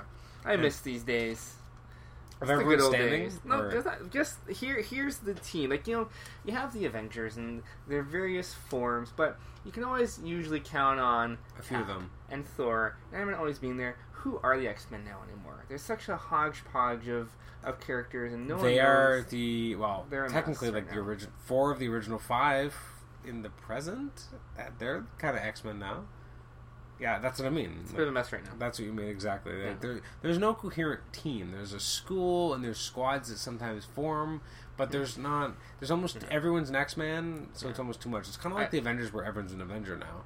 Um, that you have too many X Men, whereas at this time, like technically for this era, It's a pretty you small still, team. You still had too many X Men at the time. Like a few issues later, they would pare it down more because they're like there's too many characters. These days, there's so many more than this that this almost seems like a like a quaint, a quaint This moment. But yeah, look at this. It's a very small group of characters. Nothing major For sure. And they all fight Onslaught. Now, what's weird about this whole fight is that really it makes no sense. Like the ground explodes because like like what Gambit touched the ground or something. Like there's a lot of stuff going on here that doesn't make a lot of sense. Again, the Kubert art is very rushed. But there's a shot of uh, Gambit, you know, Smashing his fist. you know, slapping his fist together, which looks like really cheesy. Um, you have a lot of like kind of the, the you have to put the issue on its side. Like again, they did that a lot in the '90s. Very sure. Um, you have these pages which look a little more like Dan Green's artwork, where you have the FF and you have Charlie talking to Franklin. The art here is pretty terrible. you think so? I don't like it. I think it's pretty bad. It's fine. Look at Thing. Look at him reading a newspaper. Like, what's happening? This per- A big orange rock man. That's what it looks like. What do you, what do you Nah, the perspective doesn't look very good. Nah. I do like that the X Men get into uh, the ready room of Xavier. They're finding information on X Man. They're like, what, what does this mean? Uh, they realize Onslaught's in their mind. Onslaught shows up and like blows everything up, um, which again doesn't really make a lot of sense, but whatever. Uh, you have Nate Gray causing con- chaos. confronting the Avengers, which you got to look at the shot of Thor. Uh, in this group shot. It is so bad. There's no detail on his face. Wow, the old man. It's ter- the Iron Man's brutal too. Oh yeah. Well, the Iron Man's not as bad. No, it's not good. And uh, and like Why is Iron Man so huge? Just kind of. Well, my question also is that where is like what's unfortunate? It's in the fold of the page is uh, the Wasp. Wasp is better shown here. Yeah, oh, in the original single, he's Yeah. better. And then even the Scarlet Witch, I love that costume. It's kind of a weird size. That is there. a very nice costume, actually. I like it a lot. I think Nate loves it too. Uh, but it's, it's Overpowered, baby. again, it's a big thing. But it's weird too because X Men's like spazzing out. He's like, "You gotta, you gotta come with me." Like Xavier's dangerous, and nose he's is bleeding. starts bleeding out of his nose for no reason. Nothing's happened. And then again, classic Thor. Of this era. Oh, it's blood. The lad is bleeding from within. Mayhap his claims have merit. what? Because he's bleeding through his nose. Because he's having a nosebleed because he's a spaz, you think that maybe there's something to this. Um, then you get to again uh, onslaught, the what, thrashing Bishop. Uh, you have um, I don't know why they're trying to fix Cerebro at this point because like aren't they a little bit freaked out by onslaught, but they're fixing Cerebro. Why not try and track him with it? I don't know. I don't know. Um, then you have Dark Beast kind of revealing himself to Onslaught and trying to pledge his allegiance, which is very much a Dark Beast thing to do. He's Mhm. he's not stupid. He knows who's strongest in the room, and he's gonna try and you know. Very diabolical. You have Onslaught being surprisingly not as powerful as he would let on. He's a little weak. Uh, this shot of uh, Jean Grey upside down, which where is she? Like, where, why is he even doing this to her? And even Mindscape. if you look at the perspective on Onslaught, it's a little unclear, like where his head is. It's I think that's nice. I, I I get where it is, but it's just kind of weird. Like how big is this shoulder armor? Pretty big. And at again, classic. You know, her her her outfit's all ripped, and she's gritting her teeth because it's gritty and it's the nineties. Very 90s. Very 90s. Very much, and she's able to escape, and she gives does the recording, which then leads into the beginning of the issue. She's about to get dis- like I guess destroyed. That's a classic X Men cartoon reference. Um, then you have all the X Men kind of showing up again. This is kind of a, a badass shot. I don't know where they are. Like I love the smoking visor from Cyclops. yeah, a little bit of the energy kind of seeping out too. Yeah. You know, it's very cool. Um, man, there's just so many energy blasts. Like so much, just like Onslaught's getting his hand. like they're really giving it to him, but it's all in his mind. And then I always love this moment. This is when they should have killed Bishop. This is the moment Bishop should have died. Is that Onslaught's about to destroy all the X Men? He's about to blast them. Bishop knows this is his moment. This is the moment he was sent back for. This is well, not the moment he was sent back for because he he wasn't sent coming back on purpose. But ever since he's been here, he knows he's, he wants to prevent this one critical action, and he's able to stop Onslaught from murdering the X Men. He should be dead. This is his moment. I agree. Better than what happened to him Because think uh, about it. Does anything good with Bishop happen after this besides him having sex with Deathbird? Because that's cool. him having a nice relationship with Deathbird in space. That's about all he had that was cool after this. After that, then he became a, He was pretty cool a in distorted uh, villain. the early on of Extreme X Men. Extreme X Men. All right, he was kind of cool, and he was cool as the some cool detective of uh, District X District too. X. But I mean, if they But they just flushed him down the toilet when he was chasing Hope and Yes. Cable. so if they had killed off Bishop, I think he'd be remembered fondly. Like Here, yeah, for sure. even if they had brought him back later, it would have been different. Like, I, I, just think that the whole the character would have been cool, especially when you have Onslaught so full of shit. Impossible was enough psionic energy to stop a thousand mutants. I'm pretty sure that's not true. I'm pretty sure you just got beaten up pretty badly in the last few pages. Uh, I do like though that Bishop does a nice faceplant because of all the energy he's uh, he's he's brought in, which realistically um, if we're to believe movies like X Men First Class, if you absorb too much energy, you blow up. Oh, Darwin. That's what happened to Darwin. Yeah, yeah. Well, he swallowed the energy, so maybe that's what's And again, uh, Onslaught and Beast then teleport out. I don't know where they got teleporting technology, but they phase out. Like they, they fade out, and then they're gone. And then the X Men are like, "What do we have? what do we do now?" And at the last page, the on the um, the all these Sentinels in I don't know the heart of America, they suddenly come online and they're just saying Onslaught. Just again, a great starting point. And, and Sentinels here are so badass, so scary, such a big threat to Absolutely. especially mutants. To, so use them as your primary, like your army mm-hmm. to kick ass. Now, from this point, I'm it. gonna see if we can be a little bit quicker and going No, for sure, issues. yeah, absolutely. Because I, I, I said at the outset on the on. You're the one starting one issue by issue. I know. I was along. like, oh, we're not going to do that. And now I'm flipping through it, and I'm like, no, I'm doing that. Uh, I'm going to try and do it faster though. Yeah, yeah, for sure. Uh, Ozymandias had only appeared two ep- two I think issues the X Men earlier. issues we'll, we'll start spending more time, but once you get to the other stuff, that's less. We'll uh, breeze through the other stuff. Many, yeah. Uncanny X Men. I remember uh, I couldn't get this at my um, at my uh, spinner rack. Couldn't find. It. I love it. this cover, by the way. I had to get my my mom bought it for me at a comic book store near near her work, and she was like, "Oh, I'll go buy. I'll tell me what issue it is." And I remember it, and I had it like in a bag and a board because up until then I Mm-hmm. just had all all the issues were single were um, um, loose. right. So this is my first issue that I had like in a bag and board. It was like a big deal, and it, it even had like an onslaught sticker on it. Like there was um, I don't, I don't think I have it anymore, but there used to be like um. Uh, an onslaught sticker they would put on certain comics that they would give, I guess, to the retailers, and it was like onslaught no one is safe. So I had it like across the plastic. Oh, cool. It was very cool. Uh, awesome cover. Love this cover. It's Love fr- it. I mean, you One have of my favorites. You have onslaughts happening, and then you have apocalypse in the background. You're like, holy shit, what's going on there? Uh, Ozymandias had just been introduced. You have an awesome shot of Joe Mad shot of the X Men.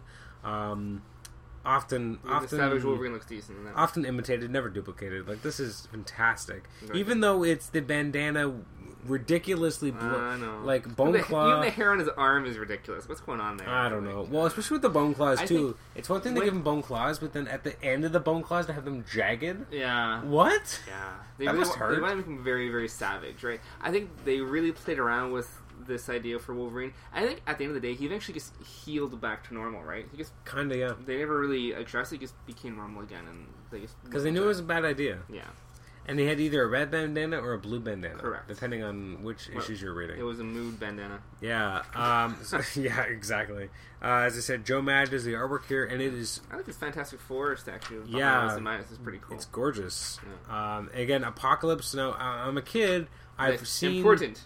You must read also X Men until now That's before right. this Yeah. issue. Exactly. Go back. Um, Apocalypse, when he wakes up, I didn't even know what had happened to Apocalypse. I didn't know that he had theoretically died in the X-Cutioner song. I didn't even know what that was because I hadn't read it yet. Exactly. All I knew was the cartoon. I knew Apocalypse from that, so I'm like, all right, that's cool. Yeah. Um, in these bandages, which makes no sense.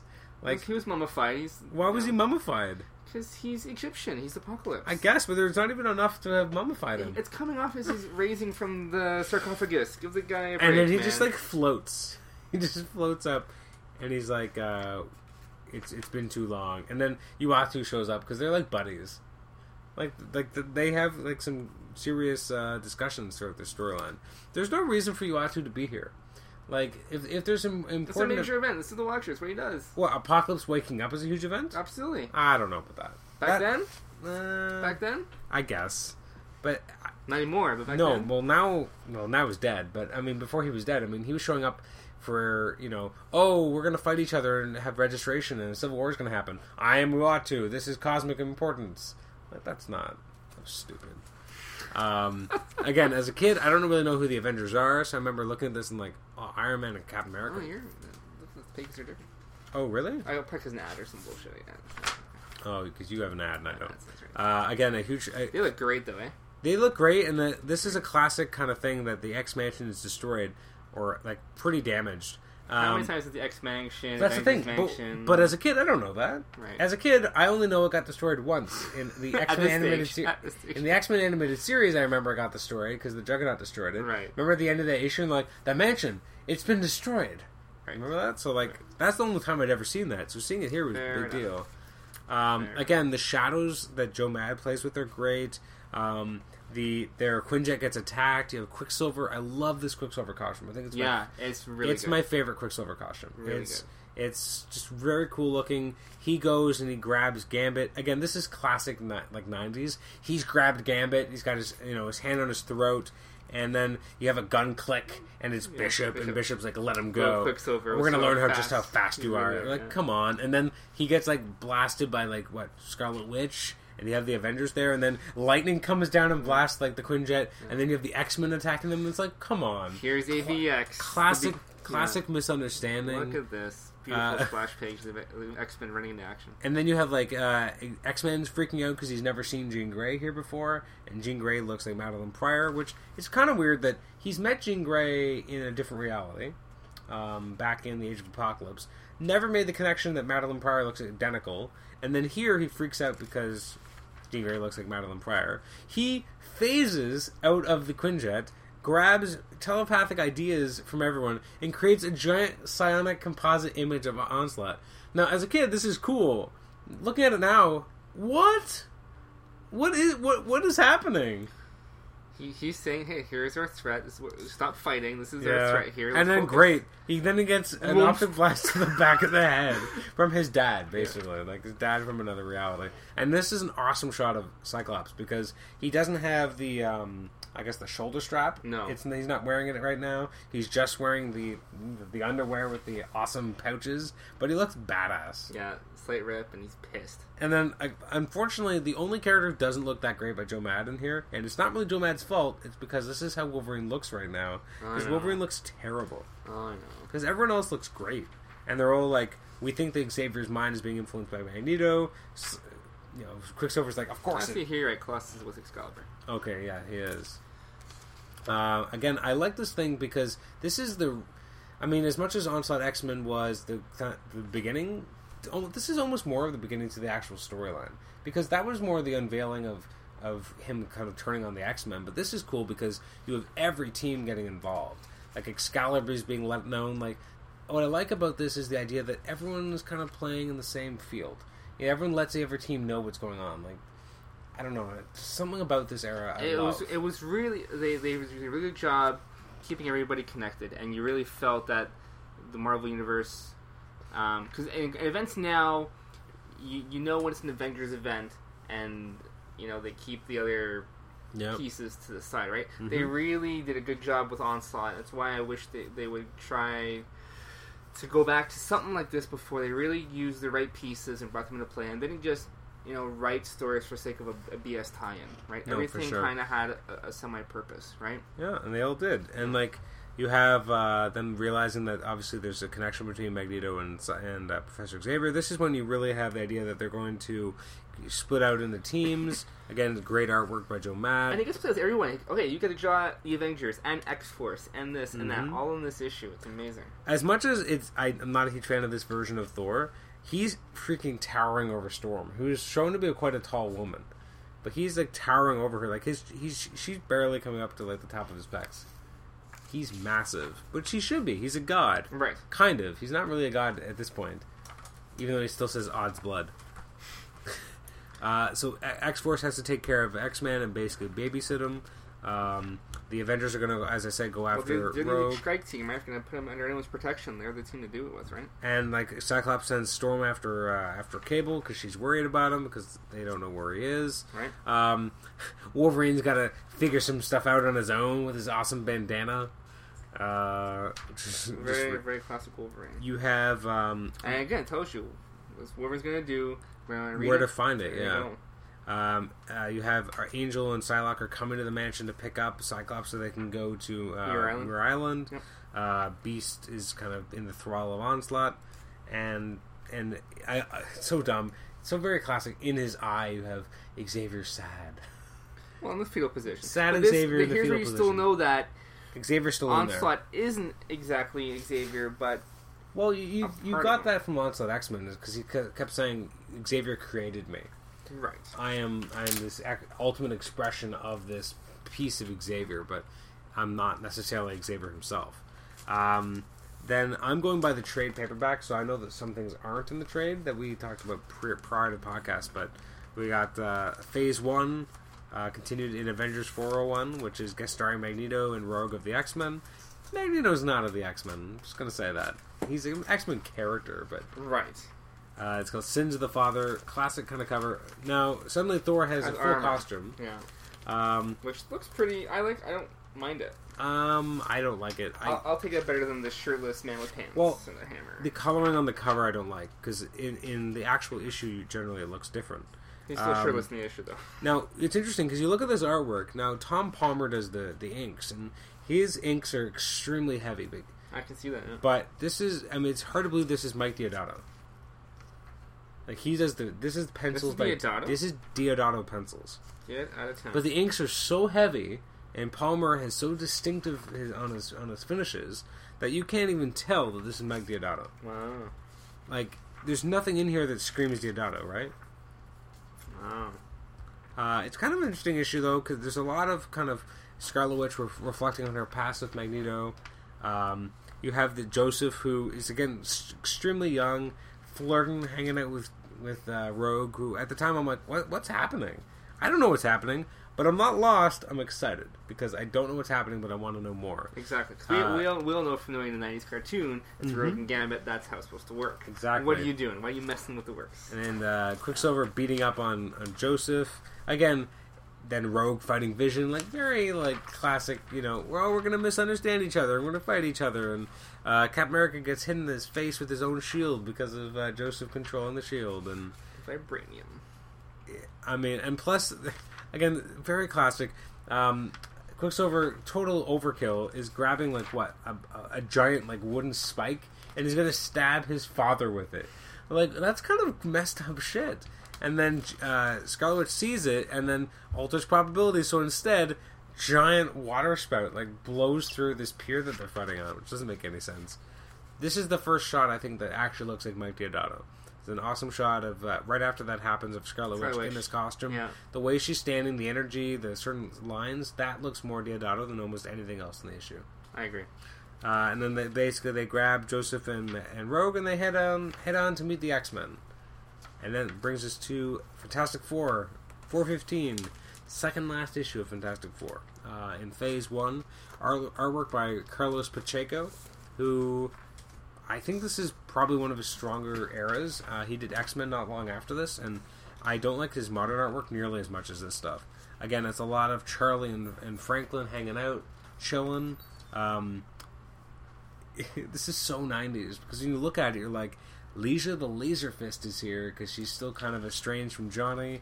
Uh, you have the kind of interesting Sue Storm costume. It's not quite the boob window, Not the boob four, yeah. but it's around that time. You have uh, Xavier, you know, is is coming to meet them. You have Nathaniel Richards is still there. I love this version of Nathaniel Richards when he's got like a bionic eye. Very much of the time, everyone has a messed up eye in this period. right, very it- true. You got like Strife, um, Strife, Cable. Who else Nate has a messed up? Nate Grey, obviously. Yeah, uh, you got Nathaniel Richards.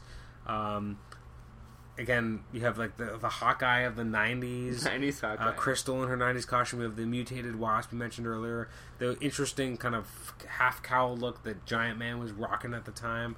They're they're trying to get in touch with um, Scott Lang at the at Four Freedoms Plaza to let him know like Xavier's dangerous. Uh, Xavier's able to interfere so they can't get their message through. Uh, one of my favorite shots of this period of the FF. It's just. Um, uh, Reed, Sue, and Ben, and Ben having his stogie, which he's not allowed to do anymore, Right. Which I miss, and having his leather, a giant le- like leather jacket on top of that, which doesn't make any sense.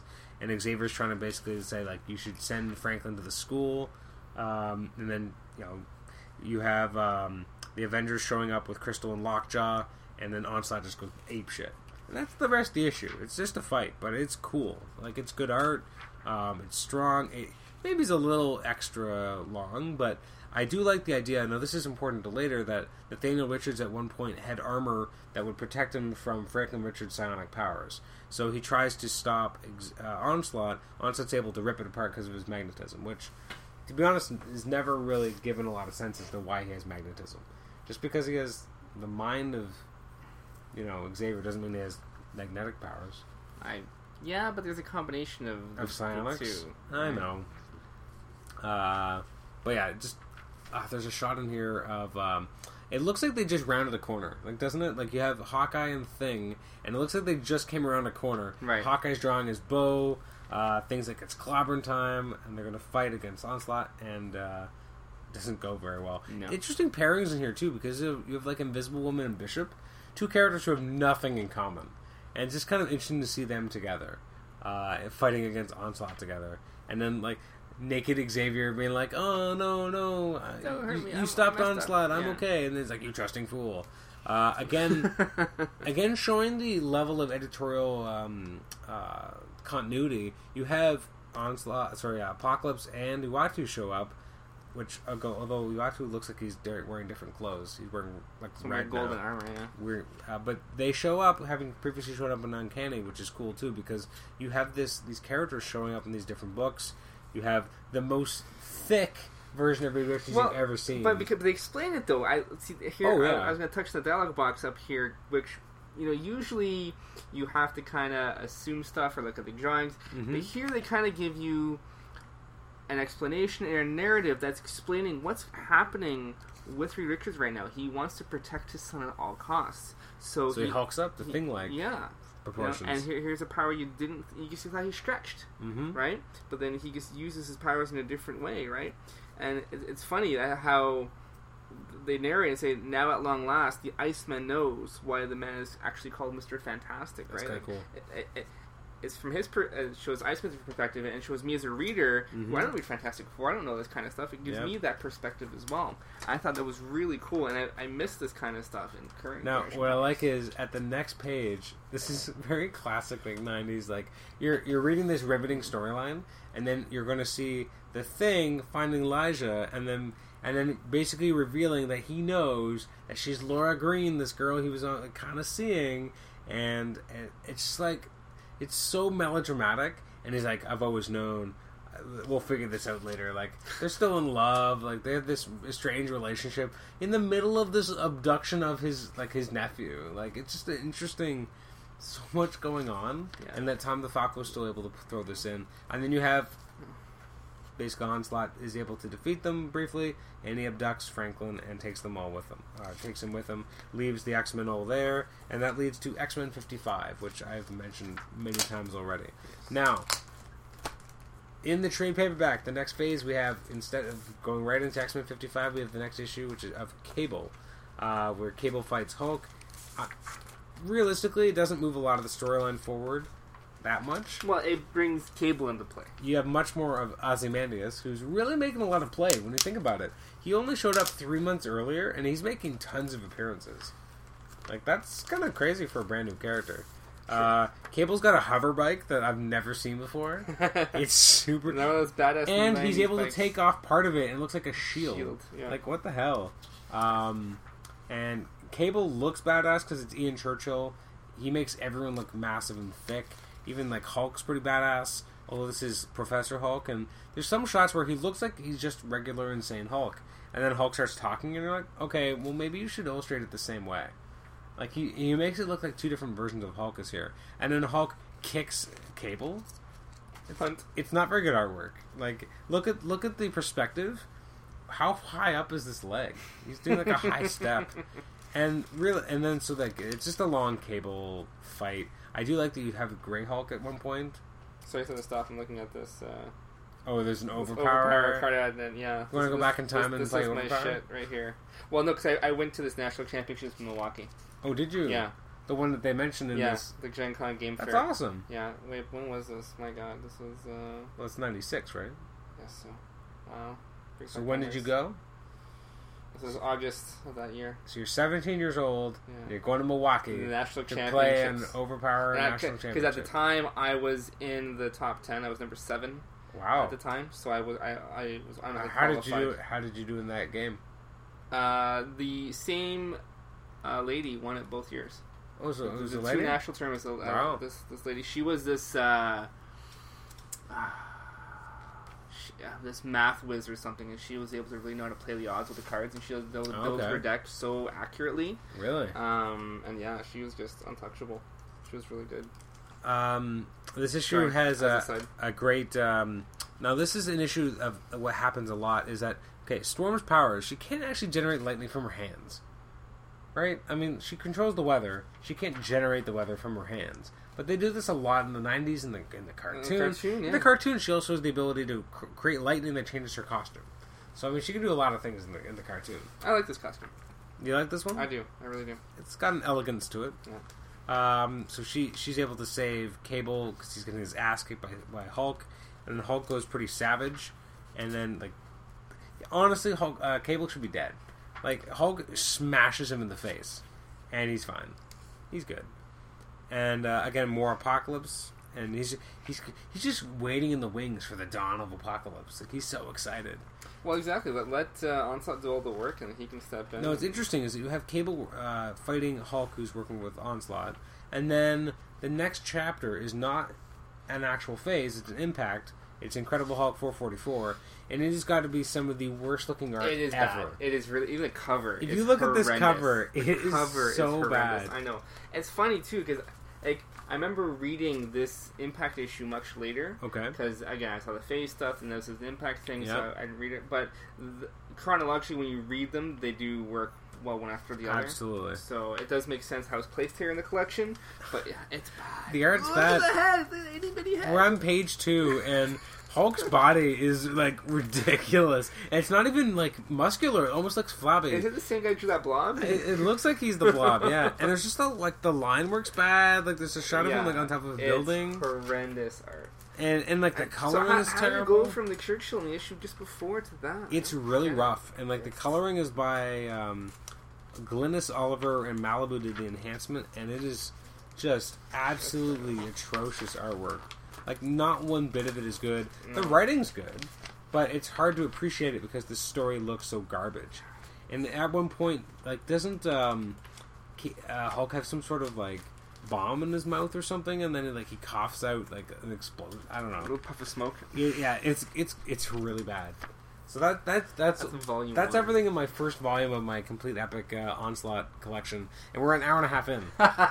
so this is totally my fault that this is happening. So we're gonna have to ramp it up because I I love onslaught. It's, This is it's good stuff here. this is my time. I, I like looking back at this. Um, next up, in at least I'm going by the chronology of the trade. yeah, go for it. Go trades, for it. I gotta all read, read Jig mine in the right order of that. Uh, for we have Excalibur 100, or really just the end of that issue where you have, the tail end of. Xavier Protocols. which is, is a this big the first deal. thing of that? Yes. Okay. This is the first time the Xavier protocols are mentioned. Yep. Um, so they go to Muir Island. They find out that um, in case anything ever was compromised, uh, the Xavier's left these special protocols. Uh, basically, a way of taking down all the X Men plus uh, You Xavier mentioned himself. Wolverine and Cable, and that. Like decapitate Wolverine, throw his head very far away, and Yeah, that's the only ones we actually see in this point. And then they, they, they get back on their plane. They fly back to New York.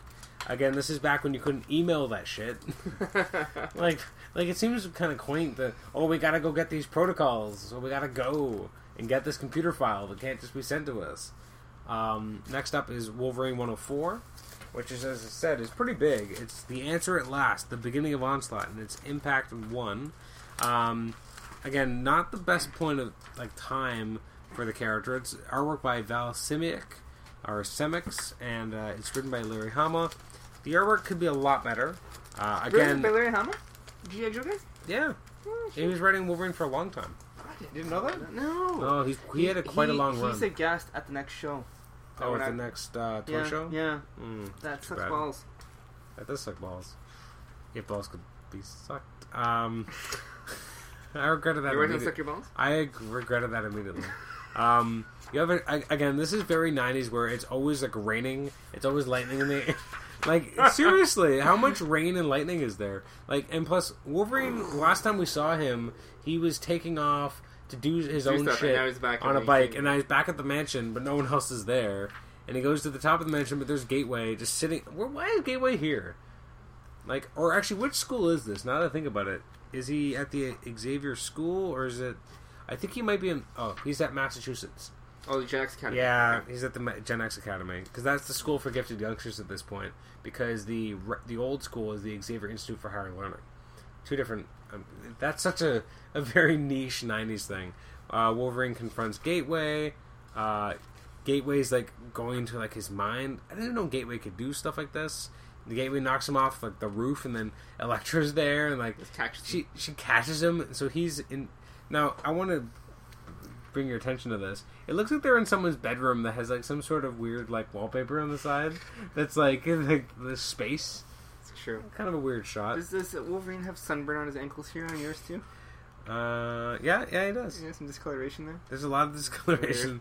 Uh, it's interesting because this is a like a, a very different version of Elektra. Elektra is very much more heroic here. She's not the much more darker, um, kind of more messed up character she's been for the last while. Right. Um, she's she's going through this weird They kind of hero phase. here, right? They, they they definitely touch on like her own issues and her own resurrections. I don't know how Stick can kind of not Stick, um, how Gateway can do this, but Gateway's able to then kind of transport them into his mind. To uh, and show them what happens on the psionic You know, plane. they needed someone who could do it, so they decided to give Gateway some funky powers. Yeah, but here's the thing. I remember this issue fondly because it's an important, you know, moment to kind of show what happens. But none of it makes a lick of sense. Like the psionic, like uh, evil part of Magneto, like that's, that's actually like a demon jumping into Xavier makes no sense whatsoever. Like I, I get what they're trying to go for here, but it makes no sense. It's one of those things you just have to go with. And, and uh, yeah, and and I, that, that's what maybe have turned people away from Onslaught. I think he's a link mm. because of this is why he exists. True. But That being said, look, you look at the history of I shit know. we've read in comics I and know. in ridiculous this is not the most ridiculous. Exactly, I, I can live with this. I, I had no issue with it. This is kind of wonky, but Yeah. whatever. I I'll do like it. how at the end of this issue, now that they know why Xavier went bad and it's not really his fault, and it was because of Magneto. Um, Elektra's very optimistic. The most optimistic Elektra I've ever seen is here. Uh, and Wolverine's very like, you know, oh, we'll put him back together, but he might not be the same again. And I love this line. Like me, you know, until I saw myself lying there at Magneto's feet, even all hurting like that, I had forgotten what I used to be. I used to be a man. And then Elektra just kind of hugging him, which again, what's going on? Uh, you still are Logan. That's surprisingly heartfelt. Like, I mean, considering this is a weird era for Wolverine, which is not maybe Yeah. the best written, I do like how that's written because it's the idea that he's struggling with this loss of humanity. Yeah. The fact that he didn't have a nose for a while. He's very savage. Uh, he's been regressed physically. His mental state isn't what it used to be. And this very sweet moment with Elektra, a character I, who I don't even know why they're bonding like this, which you wouldn't see these days. True. Fortunately, it didn't last very long. The status quo for Wolverine. No, was- as we said, he, he healed out of it pretty quick. Yeah, well, I guess they quickly realized this is not Although- for Wolverine. See, what they did is like they kind of had, they left his um the way he talked. You know how they had a different font that was kind of a Yes. rougher font. Yes. They left that for a long time. That probably lasted longer than the cosmetic changes that he went through. And we got X Factor and their impact, which uh, who does the art here? Because it's very. Inc- I, I think this is by Jeff Matsuda. Yeah, the art here is extremely inconsistent. Like the first page, Dark Beast looks like a like a cartoon character. It's really weird. The face there, yeah. Um, but then like you have the shot of, of Havoc, which is badass. He looks wicked there. Um, and then but then you have like a shot of like a Sentinel, which is kind of an overdone Sentinel, a little too Muscular, plasticky. right? Yeah. And then you got this weird like I never liked this weird thin version of Right. Random. Oh, when did that happen? I don't at that. Yeah. Oh, it was, it was. Or I think the issue before Factor, yeah. he was like melted. Like it's super weird. This is a weird version of X Factor. I'll tell you that. Yeah, with Wildchild and Mystique and Sabretooth. Polaris in kind of a weird costume. Forge is still on the That team. was a good Polaris costume. Uh, Havoc's gone bad because he's part of this like brotherhood. and this is Fatale, this chick right here, right? Yeah, Fatale's there. Oh, there's a shot here. That was early Frenzy at Th- first. There's a shot here of um, Random as he's reconstituting himself, and tell me that doesn't look like Ricochet. It kind of does. Look at the hair. Yeah, like very much Ricochet's hair. that's a Ricochet design. very slingery. It's like a year and a half before Ricochet would show up. The issue's maybe not that important. It's more about the fact that the on that the Sentinels are being activated, that the government knew about it. Uh, Um, see another overpower thing. more overpower uh, that's Well, see, the, these these Hillshire Farm like Lunchables Okay. essentially are only available in the states. oh, really? So only because I was able to go to the states and play in some of the tournaments, when I got these cards. oh, really? Because Wow. you couldn't buy these Lunchable things in, uh, in Canada. At the last half of this issue of the 125, you have uh, Sabretooth and Mystique coming across Dark Beast. Uh, weird versions of Mystique here, like that, that you've never seen elsewhere. Uh, That's Marrow. There's a Marrow there. That's not Marrow. She looks like Marrow. She does a little, but that she looks like a later version of Marrow, but she's Yeah. actually just Mystique. No, I get that. I'm just saying. And then the issue ends with, uh, you know, Hank McCoy's about to die. Now, it's interesting because in the trades, they jump forward to Impact 2 for X Factor because instead of making you wait to go to another trade because it's a cliffhanger, they deal with it right away. Which, I mean, that's not really correct, but It's the same thing with the, the cable issues there. Right? yeah, and uh, these are really rough, rough stuff. And they're not very good. And, and Shard, I forgot Shard was even a member of X Factor at this point. Uh, Well, they even asked Polaris at one point, "What do you know about Shard?" Who's Shard? I don't know. does she? Yeah, she's interrogated. I mean, not in that Oh, particular issue, but yeah. she's interrogated at some point. Now, in this And trade, we then go to a lot of impacts. So we got Impact we impact. need a lot of impacts Now, in thi- that trade. Yeah, Now we have Sensational Spider-Man eight, which is not in any way. it's the last page. It's the It last doesn't matter. page. Spider Sense going bluey. That's right, bluey. Bluey. It's not blaring. It's not going It's bluey. going bluey. It's just going bluey. Oh, bluey. What's happening? And then you have this shot of all these uh, sentinels roaring overhead, and then we get to uh, again in the trade. We're, we're kind of jumping forward because we haven't finished act in um, phase one yet in the trade, but we're we're gonna go to Impact Two. We got Onslaught Impact Two in Amazing Spider-Man 415, which I remember a long time. I really wanted this issue. Oh, What's love it. interesting about this, the cover's great. This is right around the period where I think Mark Bagley's artwork really goes down. His artwork around this It's not his best stuff. this issue and the few issues earlier, you can tell his artwork is really like he's he's Like- rushing. It's not as Like good. this here is very big right off the bat, right? I'm not sure. One This of the, cab driver has the worst hair ever. no, where half his hair is. Worst Yeah. comb over of all time. But yes, I agree. Like his Sentinel is not very good. No, this no, this is right out of the animated series. What are you talking about? That is right out of the animated I, I series. I don't know. that he he was watching the animated series that night, and he drew. It It's not very good for that. Bagley though. Like he should have given it more lines. Like I, I No, was, I'm I remember always being a little bit disappointed with this. Then, see this splash, I'm cool with. You, you to your next page, then it starts to get shaky after that. It's much shakier. Right. Yeah, it's just it, yeah, it's But his weakest. what I liked about era. that, and again, what I liked about the impacts. See, here's Peter and Mary Jane. They're leaving the city. They're still doing their Clone Saga stuff. right? Absolutely. They're still doing what this book's supposed to be doing. Mhm. Yet something's happening in the greater scope of the Marvel universe, and here's how it's affecting them in the middle of still what they're doing. Yes. They didn't make some random onslaught Spider-Man tie-in issue, which is some random piece of crap that doesn't matter to anything. They they brought this in and let's Well, that's Ben part of the benefit Thanos. of crossing through the actual series. Yeah, because I mean, uh, original Sin in Amazing Spider-Man was actually a, a good example of kind of being like what you're talking about. That it was in the in the first issue of the relaunched Amazing Spider-Man that just happened a few months ago. You had this idea that there was this other character that was bitten by the spider when Yes, Peter was, yes. and we we got a sense of who that character was, like that that something happened. And each issue, we got more hints as to what was going on with this character. She was in a bunker. She was put there by Ezekiel. Like these little hints, and then in the original Sin tie-in, um, Spider-Man leaves his ongoing adventure. So he was in the middle of um, working at Parker Industries. Finds that there's this big brouhaha. He's been called in because he's an Avenger. He takes off and shows up in Original Sin. This big battle against the the Orb, who has one of the eyes of the Watcher. He then gets hit with these secrets, and he finds out about this Cindy Moon character, who's this char- the Silk character, who's been the other uh, Spider Bite character. He then takes off from where he showed up in Original Sin to then find this character. So it was a great way to do that tie-in because it is technically Original Sin tie-in, but it doesn't feel like like it doesn't matter. It's it's the regular storyline that we were already getting hints to, which is now being pushed forward by the Original Sin tie-in. That's exactly what you're talking about. Mhm. It's because it's Dan Slott and he loves continuity. He's a continuity fetishist Right. in the best way. Um, there is a great shot of uh, Ben Riley turning into Spider-Man, which I love. I think jumping off the roof here is Yeah, and nice. and even the like, the the shots they used to do where the coloring was a little indistinct, and they would just kind of blur the coloring. Mhm. I I can't describe how much I loved this as a kid. I used to look forward to issues where they had this this the tiny Spider-Man and they kind of blur the colors. I really liked it. But yeah, there's some fantastic shots of Spider-Man here. That's t- look, look the difference between the original issue and the trade on that, eh?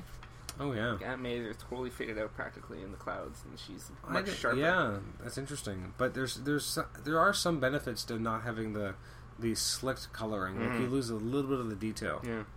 It's interesting to see that. I miss this costume. Like I would be okay if he it's a good only wore this costume. because I th- actually think it's better than the original. To be honest, I think it's Ooh, that's high praise. I I just I, I love the look of it. It's really cool. I, I like the it's very 90s in some of it because it's got like the fingers where it's got like some of them are webbed and some of them are just like the the blue, but it's cool looking and like the half boot. I mean, Yeah. again, like it's very like conceptually, no one would ever design this. No. But it's very cool. I love the giant spider on the chest, and it wraps around. Well, Superior was very similar to this. Absolutely, Very very, much very much based on it. Now again, this is where Bagley's not as strong. Yeah, there's some rush work here for There's sure. There's some a lot of rush work of these Sentinels. It's really the Sentinels where he's rushing because I think it's outside his comfort zone. Big It's- giant robots, yeah. Yeah, it's different. Now, go back for a second in your printed copy. I just wanted to compare. Yeah, I think in some of it looks better in yours than it does Yeah. in mine because now it's glossier Yeah, nice. and it's actually difference. ruining the art in some cases.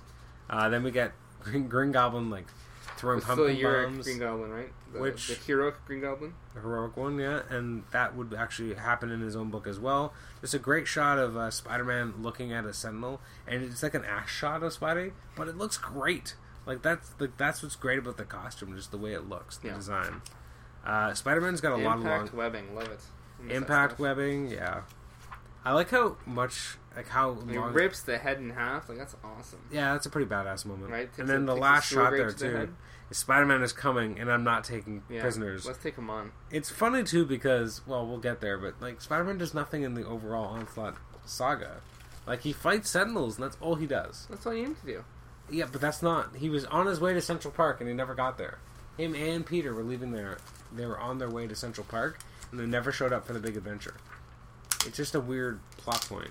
Uh, the next one up in the trades is Green Goblin 12, which is the second and last issue. I have that. You don't have this? Nope. I thought you had every Green Goblin I- issue. You did, did you? You read Green Goblin though? No. When did I ever read Green Goblin? I thought you read this book. Nope. I thought you were a big fan. Never. Oh, it's it's Nate. Are you on glue? No. Apparently, it's Nate who's a big fan And my Nate- chair is falling in on itself on me. because you're so excited about about Onslaught. We're an hour and forty minutes in, and you're loving it. Ugh.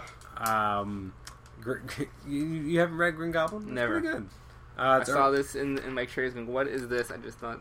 Green Green. Goblin uh, tries to go up against Sentinel. What I like about this is it's very much like he's just a guy with some pumpkin bombs. He doesn't really have a, a place fighting against Sentinels. He's able to take one out, but only through like a lot of loss, and he ends up like damaging his costume. Um, he can't actually be the Green Goblin after this. Like it's it's it's kind of sad, but it's a cool way to end the book. Like his book ends with issue thirteen because he can't be the Goblin anymore. Uh, but at least he almost goes out on a high note. If they ended it with this issue, it'd be great. The next issue has him as the Goblin riding a bike. Kind of a low point. That's right. Oh. Green Goblin rides a bike. It happens. Uh, then we have Spider-Man seventy two. Uh, which is apparently this month's must-read Marvel yeah, comic. yeah. Uh, it's part of Onslaught Impact 2. Yeah. Great work by John Romita Jr. This was his dark period.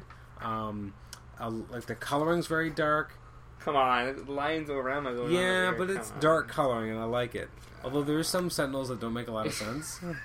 Some of them makes it like they're so big that they're running into each other as they walk through New York. Yeah, Romita.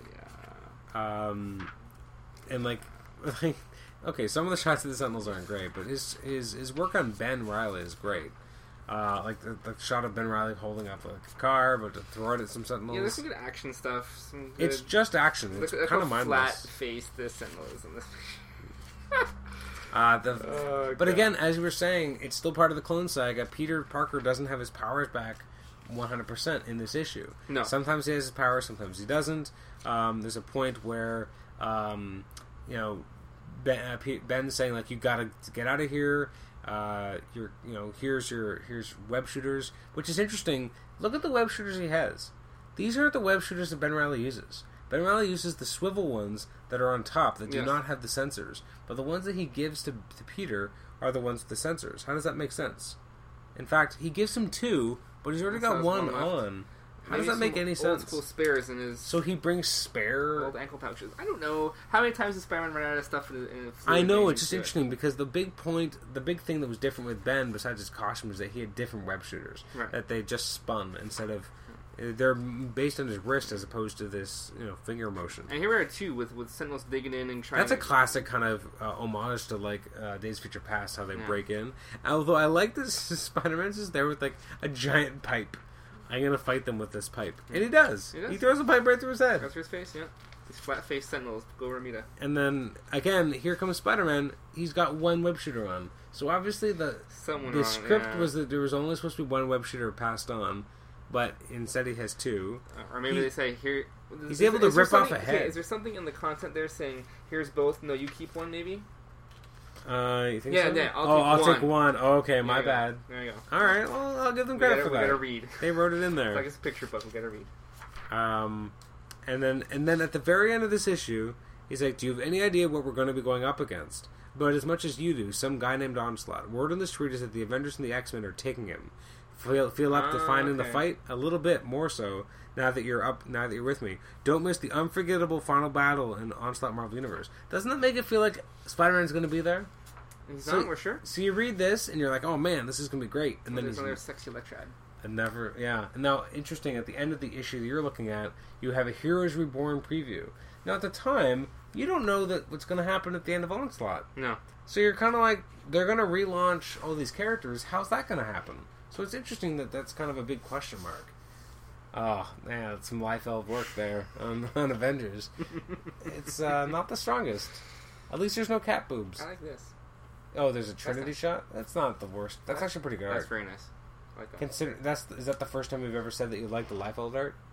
I used to like when I first saw some of this stuff. I liked it. I, I, I looking at it. I look, look at the arm the. It's ridiculous here. Look at how big the wings are on his helmet. They're bigger than his biceps. I, I did dig the shield over the A though. I, No? I'm with him on that. I do like the the, shi the shield logo rather than the A. the Okay. Cap's head there. Uh, where am I? We're we're still only in the second trade. Holy crap! Well, we had to give Spider-Man some props we love Ben, We do. and uh, Uh, X Men is part of a Phase One, so you have guest starring X Force. Again, more appearances of, of they, Apocalypse. they get Sinister involved at this stage, right? What's interesting is here, Mister Sinister goes and finds out that Apocalypse is alive, but it's no longer like a, a sarcophagus that's on the ground. Now it's like an upright thing with like weird like um like diodes and like like before he was mummified. Right. And Lying in, like, a a futuristic thing. Yeah. Yeah, a little inconsistent. Um, X Force is hanging out trying to babysit uh, X Man. That's really all the issue is. You got the Marauder showing up on the behalf of Sinister. Um, in some ways, it's more inconsequential because you don't really know what's why, why this matters yet. And uh, obviously, like, why is Mister Sinister even here? He's trying to use X Man. Um, it's not a very good issue, to be honest. Have you read it? You don't think so? I Right, don't think good. but I've read it again. And then again, it's interesting that you have these these two parters where just like you have Cable and Incredible Hulk, you have X Men, X Force. X Force is just an impact, but it's continuing the exact same story. yeah, it's. I don't know what the logic was behind it, but Uh, so it's it's just a lot. It's so drawn out, and there's a lot of weird stuff going on as well. But uh, X Men fighting against uh, Sinister, Warpath showing up, really bad art. Like this is not very good. What, what's That's happening? What's even happening to Mister Sinister? well, he's a very unique character. So what can he really do, right? Like Well, he's got. what's even the point? Mister Sinister takes on like takes out X Men. Like who cares? It just felt like it was more like um, a way to keep X Men busy until they knew what they what the next phase was, which was Onslaught taking over X Men. Like, because think about end it. up being like a minion first for Onslaught as well? yeah, but the it never really feels right either, though. Like it just feels very shoot it, shoehorned in. not really because here's Sinister. He wants to be on the Like side already of had winning team. Holocaust trying to get on um, X Men before Onslaught even happened. Like the few the, the few issues before the Onslaught tie-ins, it was it was uh, Holocaust trying to take him out, and he failed. Right, but this way Sinister can do it, bring him to Onslaught's feet, and then he'll be preserved from being part of the collective. I don't know. Yeah.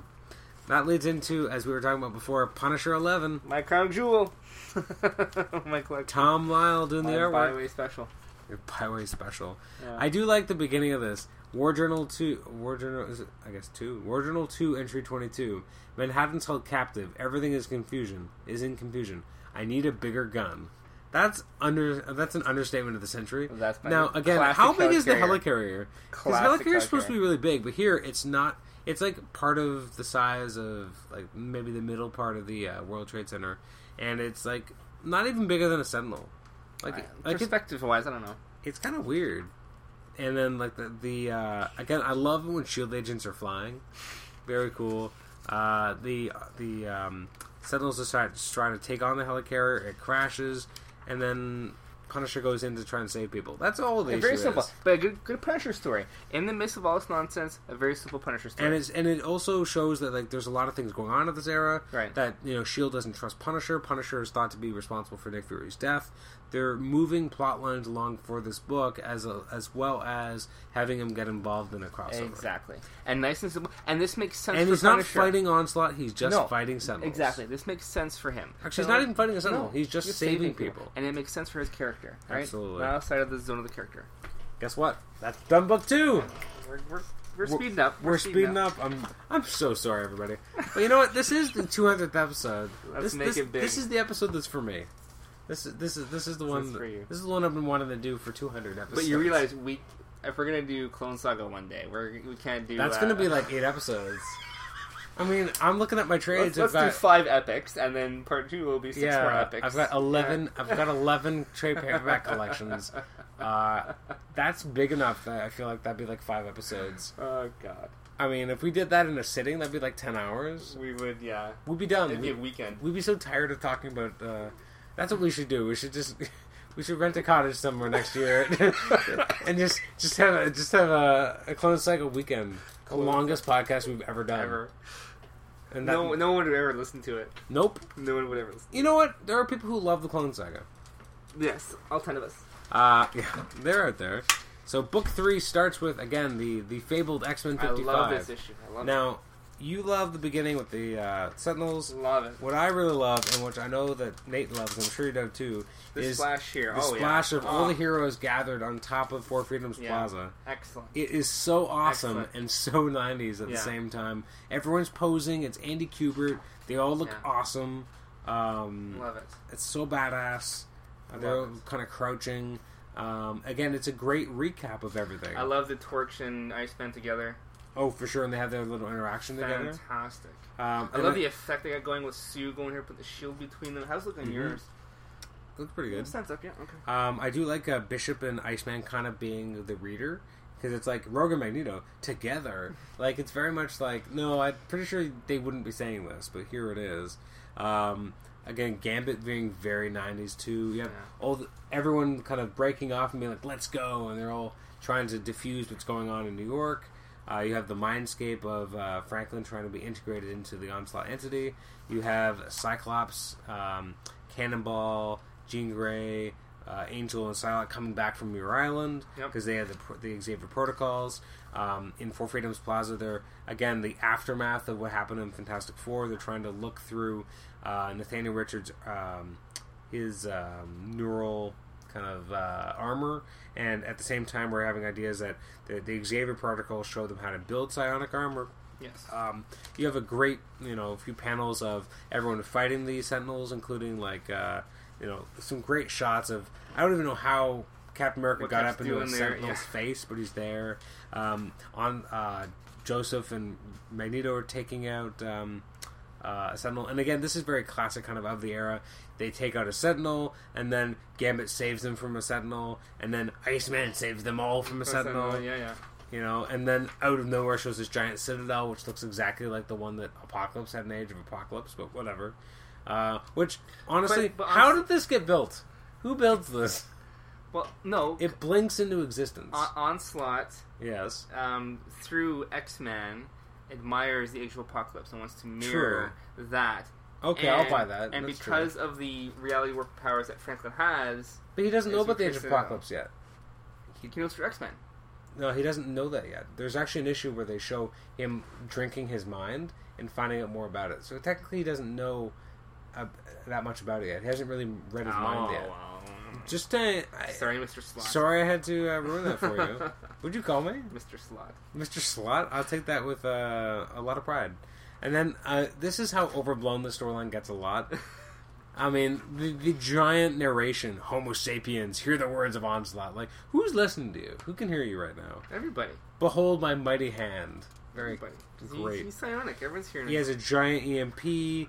Um, I I remember reading this as a kid and be like, holy shit, he's messing with the vision. Everything that Iron Man's doing is sh- short circuiting. All the defenses. That, boom, boom, boom, yeah. boom, boom. We're going um, down. The Blackbird's down. going down. Yeah. It looks the badass as going well. down. Yeah. Everything is failing. Yeah. And then this last page of Ozymandias is his vision of the future, this weird version of Onslaught. You're like, what the fuck is that? like, Onslaught looks really cool right now. yeah, Why is he pretty- to come yeah? I, I didn't like the the transformation Now, design as much. The next thing but- in the trade is Phase 2, Uncanny X Men 336. the weirdest face possible for Onslaught. This weird kind of mechanical face that Joe Mad gives it. Joe Mad's artwork here is great though.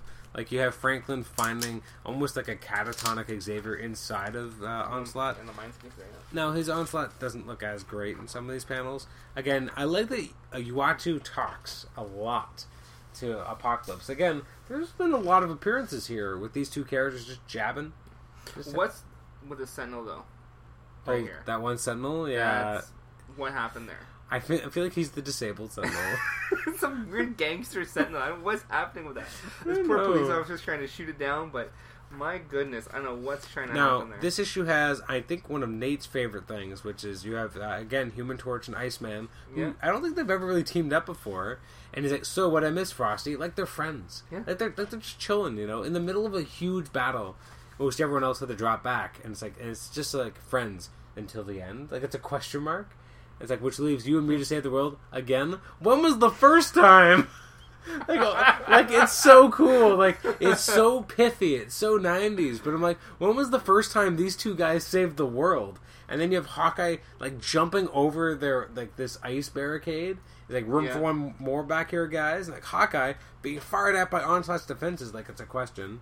And these are all witty guys, right? They're very witty, and and uh, even how Hawkeye talks, he's like, because um, Human Torch is like, but my nephew Franklin is trapped in there. He's like, I know, bud. We'll get him out, Johnny. Are you guys buddies too?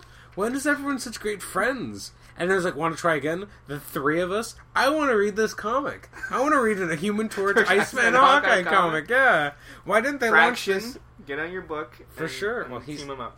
You know, you heard they're ending that, right? Oh, Hawkeye's right. not over, and Oh, okay. Fraction's not really writing anything for Marvel anymore. Oh my, my He's doing his own stuff now.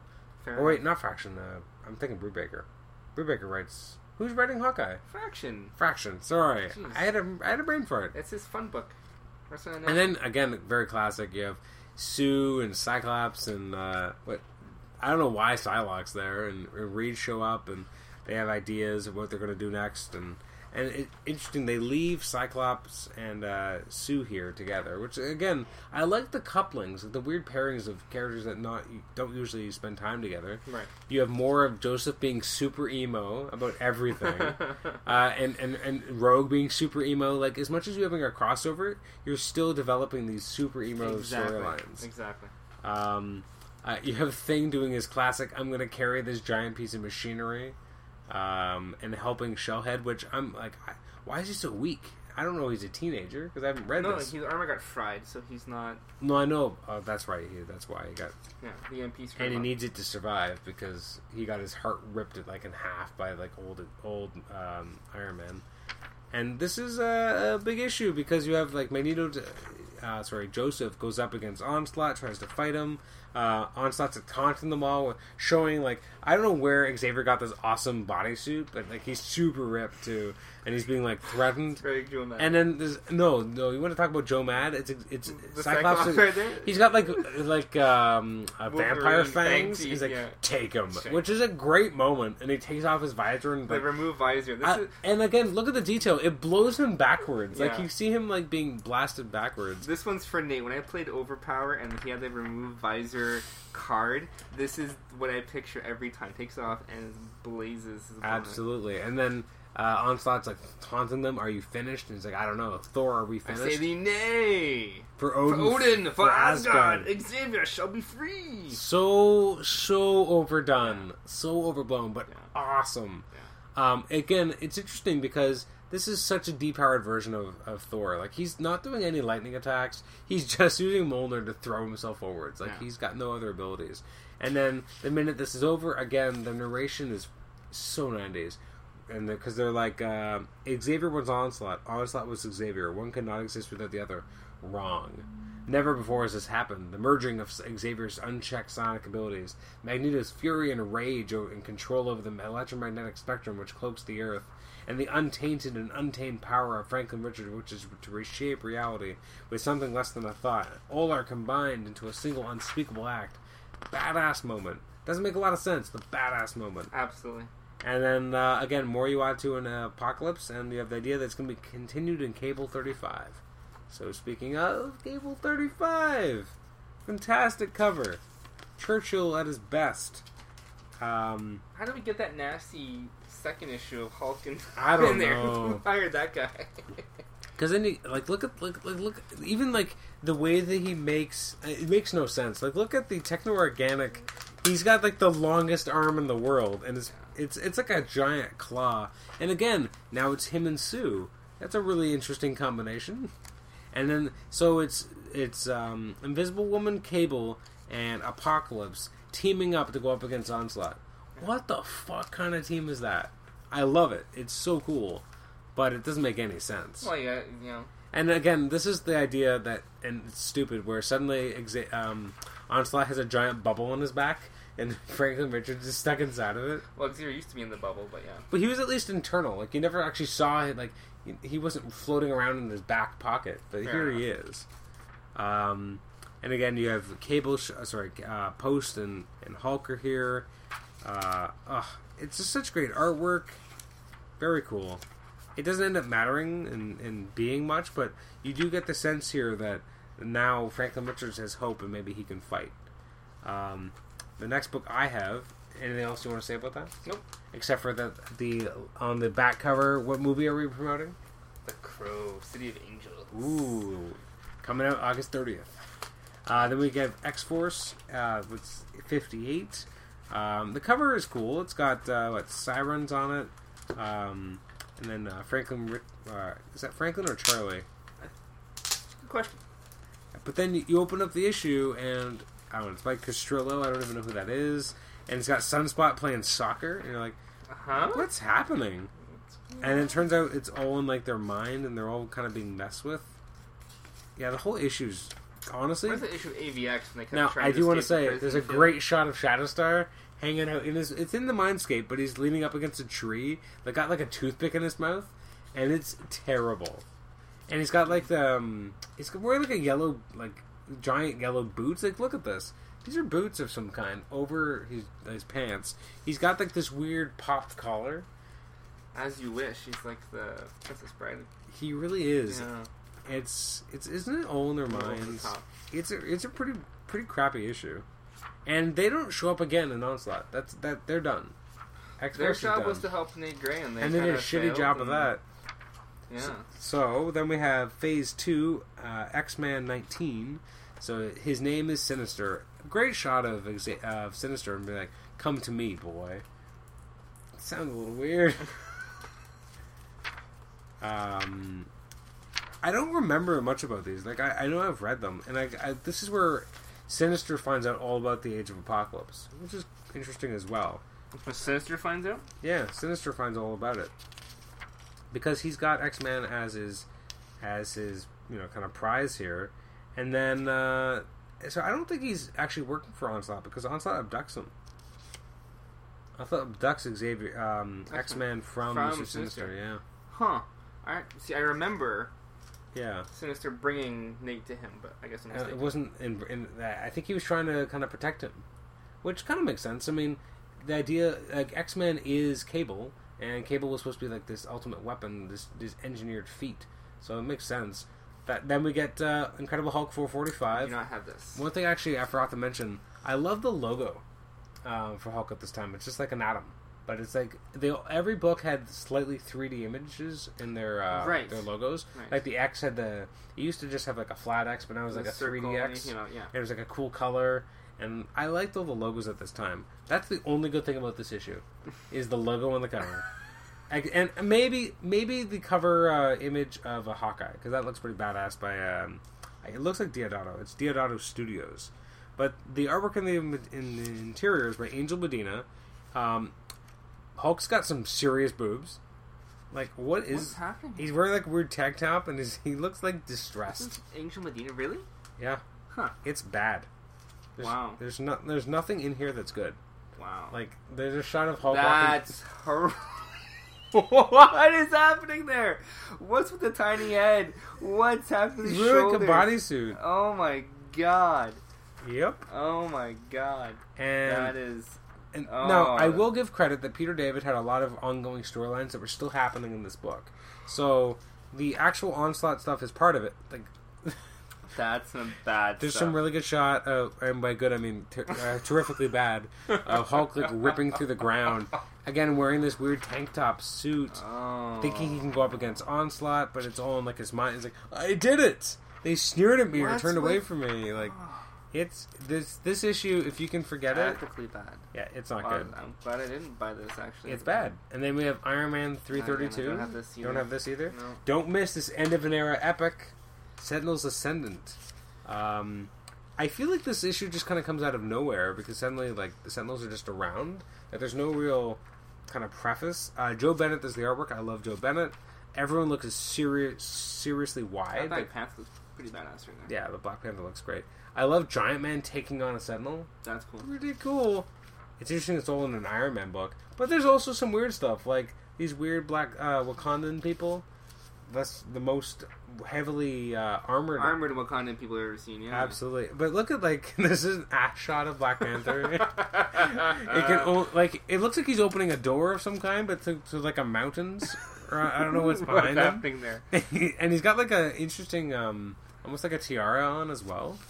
It's a weird version of, uh, and like, but there's some good stuff here too. Quicksilver saving uh, uh, Giant Man. It's basically just everyone fighting the Sentinels, um, and Iron Man kind of coming up with the armor that they're going to need in X Men um, Marvel Universe, which is interesting because he comes at the end of this issue. He says, "With I've got party tats for everyone." If you read on Marvel Universe, no one's wearing them. No one's wearing their psionic uh, dampeners, but here he brings them for everyone. Yeah, I have more of a shoulder mounted thing rather than a helmet thing. Yeah. I think so. Then we got Avengers 402. It's also don't miss this end of an era epic. It's you know what's sad? This is the last issue of Iron Man and of Avengers before the heroes are born. And Are it's- Yeah. Oh, Didn't know this is this is the last issues. I thought these were like That's- there. That's why it's an end of an era epic. These are the last issues before a new number uh, one. But there is nothing here that's a nice send off for these characters. In fact, it's not even a send off at all. It's all good things must come to an end. Go read Onslaught Marvel Universe. Isn't Huh. that weird? So this issue of Avengers, uh, who does the artwork here? I guess it's still Deodato, right? They're in like the subway tunnels. So Thor's armored up here. Tom Palmer once again is doing the uh, the inks. They're so thick. These are thick, thick uh, inks. They are the inks you would usually see on um, uh, like Steve Epting of the time. Uh, it's interesting. There's the sonic dampeners. Iron Man's got them in his hands. He's got them. And Thor's armored up in this issue as well. Using Charles Xavier's design, Giant Man and I were able to cobble, cobble up some psionic armor. Unfortunately, technologically speaking, it's spin and baling wire stuff with no guarantee that it'll work. And having Thor hold one in his hand looks hilarious. Because that's not something that Thor would do. Thor fighting Post is interesting. Holocaust shows up here. It's interesting because these horsemen of an onslaught, for lack of a better term, make almost no appearances except for here. And it's, it feels like a throwaway kind of interaction. But at least the Avengers get to fight someone. Although the way they fight Onslaught, uh, sorry, um, Holocaust and Post is kind of weak. And then they they leave this book and go to uh, Avengers Assemble to be continued to X Men Fifty Six and Onslaught Marvel Universe. That's it. We're done. And again, I guess they're all wearing shoulder mounted uh, psionic ba- bafflers now, which is good at least. Yes, it's all on their shoulders here. And then we have Thor 502. Now, it's interesting, it's not an end of an era epic. The next issue would be called Journey into Mystery, and it would no longer star Thor, and Thor wouldn't get a book for a few years. He wouldn't get a book until. Heroes Reborn. You don't have this? Nope. It wasn't you marked onslaught on it. It wasn't, no. Uh, it's uh, Mike Deodato Jr. did the art, so that's probably why he's so rushed looking. Because he's doing two books at once, and um, Thunderstrike at the beginning. There? No, it. Ah, who is this? Um, it's Red Norvell, a human gifted with powers the equal to mine, the powers of Thor. Uh, has stayed with me as we plan our next move. Who? Yeah, exactly.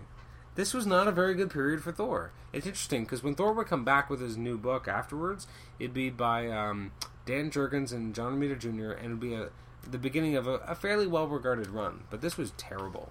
Wow. Like, see, the problem is you had char- people like Warren Ellis wrote an arc of uh, Thor here, and it was good, but it wasn't consi- like right afterwards they like totally undone, undid everything he did, and you just had this weird version of Thor that was sometimes shirtless, sometimes armored, sometimes it was armor that was gold, sometimes it wasn't, sometimes he was making out with Enchantress, sometimes he wasn't. Armor wasn't terrible. Nah. It wasn't terrible. Look at all the straps that are on his arms. Okay, that's not terrible. And the straps that are also on his legs. He has to strap his legs. It's the era of pouches and big guns and things. Then we have X uh, Wolverine uh, 105. So when we last left Wolverine, he was in Massachusetts at the academy lamenting his humanity. You open this next issue and he's getting water sprayed on him. down. What the hell is happening?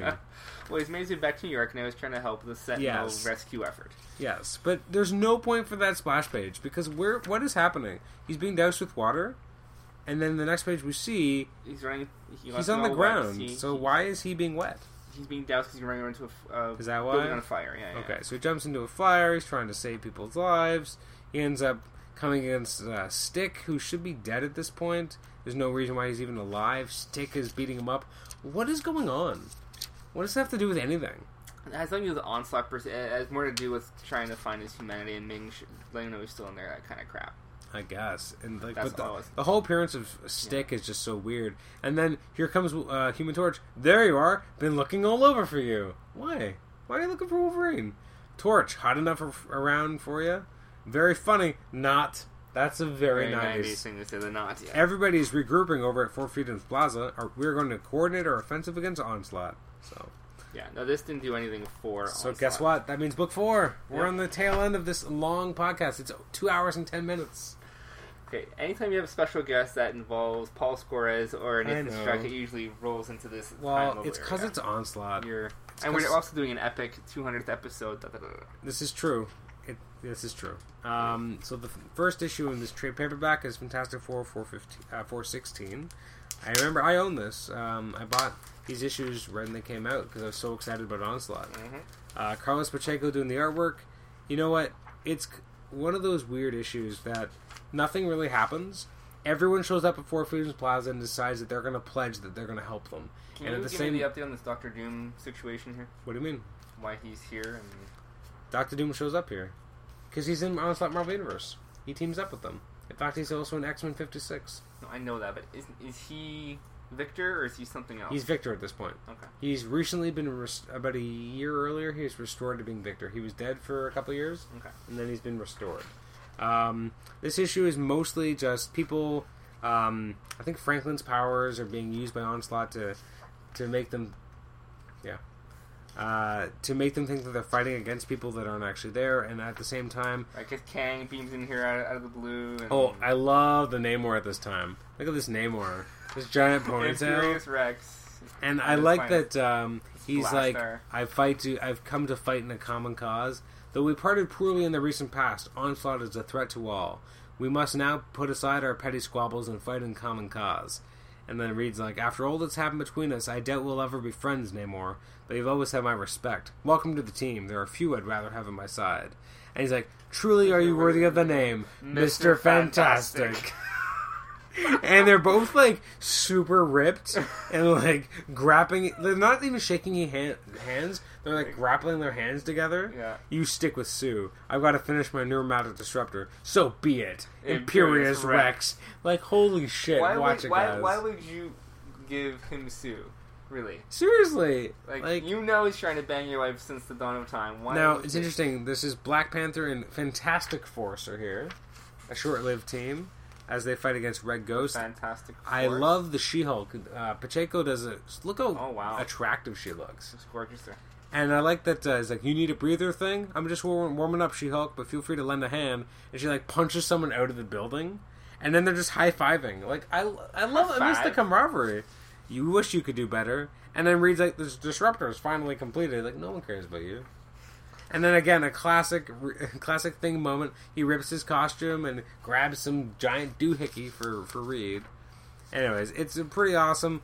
Um, there's a, Malice? a great shot here with Reed when he's freaking out that maybe Franklin's still alive, and he elongates his fingers, and you're like, "What? Why is this happening?" And then they all put in for the four, and then I always remember this last page, this two-page spread of everyone assembled.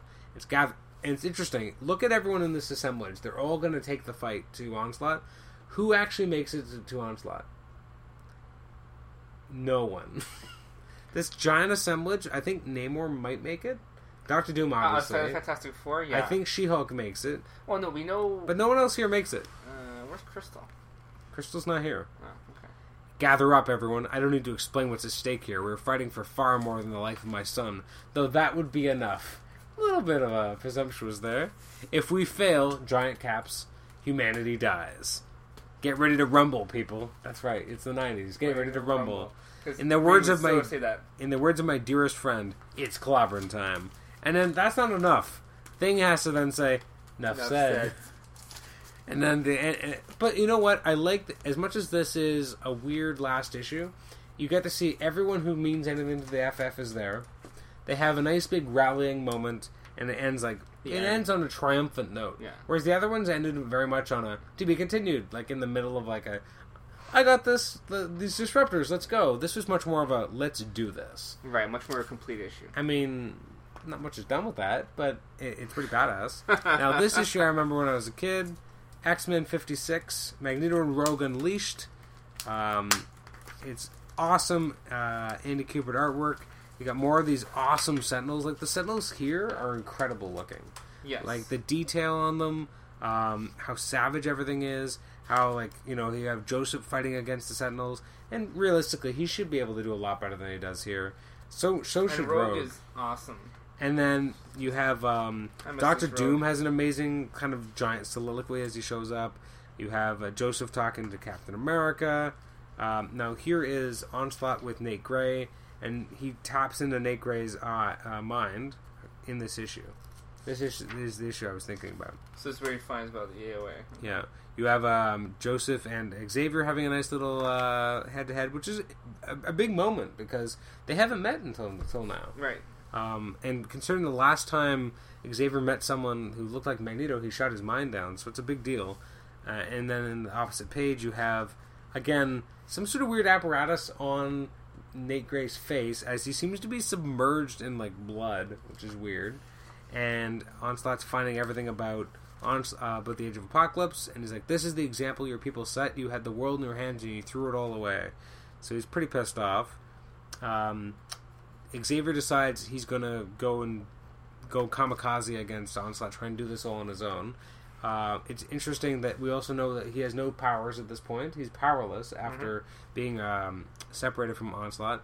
Then we get a lot of weird stuff. Uh, we have what appears to be water inside of Onslaught, which is weird.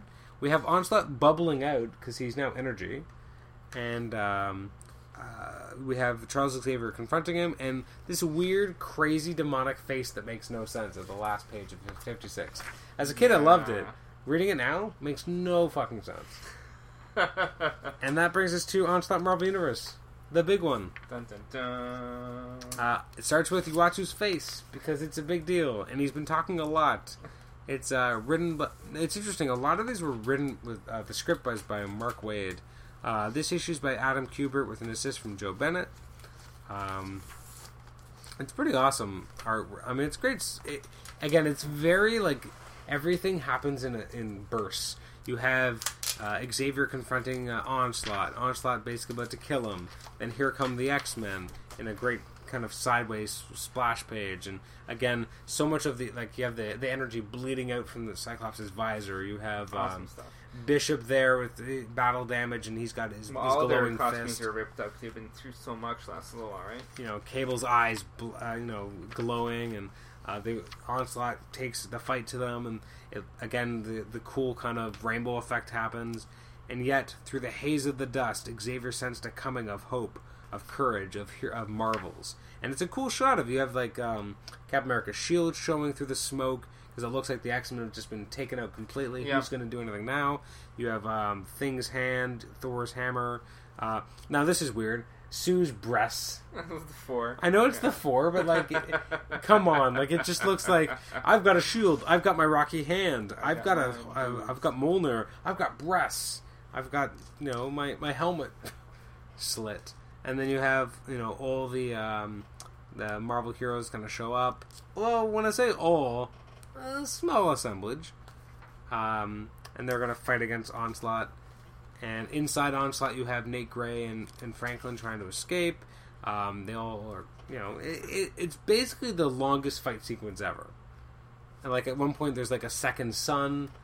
That doesn't make sense either. Looking at it now, who who generates the second sun? Franklin. Is it? Oh, that makes sense, I guess. We should live long enough. Believe me, its gravity will wipe the planet clean first. How can this be? Uh, it's inconceivable. Only to a scientist, Reed. You know the rules of the universe. Franklin isn't as hampered. Nothing's impossible to Onslaught. That is Yeah. true, I guess. Um, so again, Nate is trying to escape with uh, Franklin. Um, Cable decides he's going to try and boost Joseph's powers. Uh, there's a shot here with um, Doctor Doom talking to Vision and Vision uh, Rogue. Rogue. Rogue's like breasts are like super Yeah. lopsided. Kind of pointy there. They're extremely pointy. um, uh, I love Robbie Robertson. All the Bugle reporters are on the street, Jonah. We can get this into tomorrow's edition. Yeah, you see a second End, end of the world as we know it, and we're gonna worry. Provided there is one, Robbie. Provided there is one. And then I guess uh, they have the Vision merging with Rogue, augmenting her powers and dampening her absorption. Wolverine pierces Onslaught's field with his Berserker Rage. Giant Man and Namor hold it open long enough. Then Rogue tries to ram her way through, and then gets like, I guess, Bounce right back. bounce right back. Obviously, there's a lot of battle damage happening to Ro- um, Vision here. Rogue's impacted quite a lot. Yeah. Although, look at the shot of Rogue. She's like on the ground, like clutching Remy, and I'm like, what is happening? She's like, oh, Remy, I need you. um, now, this is uh, as a kid, I love where you have Bruce Banner going up. Send me in, Coach. I can take him, Phoenix, but you have to help. You have to enter my brain telepathically and turn Banner off, That's shut him down. Your human side, I can't. My control side, and you have to. It's the only way. And then so they shut his mind down, and he becomes the most savage Hulk he can be. The Which very, is- very typical card to play. They always seem to have Absolutely. setting the Savage Hulk. They'll take Now care of it. this is okay. No, th- this is very like very melodramatic. So Hulk you have for you. you have Hulk beating the crap out of or trying to beat the crap out of Onslaught. You have all this energy waves coming out. You have everyone running forwards, except Reed and Sue have to take the moment to have this special moment to each other and saying that they love each other, and everyone's you know putting their putting aside rivalries, rekindling feelings. So again, Johnny and uh, Human Torch have like a kind of a moment together, considering he just left his kind of ex-wife, You mean Johnny and Crystal? Johnny and Crystal. Sorry. Johnny yeah. and Human- What's happening with Quicksilver there, though? He's looking kind of disproportionate. Oh, absolutely is. And then you're this- rushing through this a bit with the art. I guess I am. I am sorry. I am rushing through it. Well, because you know what? There's not a lot here. Like, there's not a lot of it's just an substance. epic battle, yeah. Just a big battle sequence.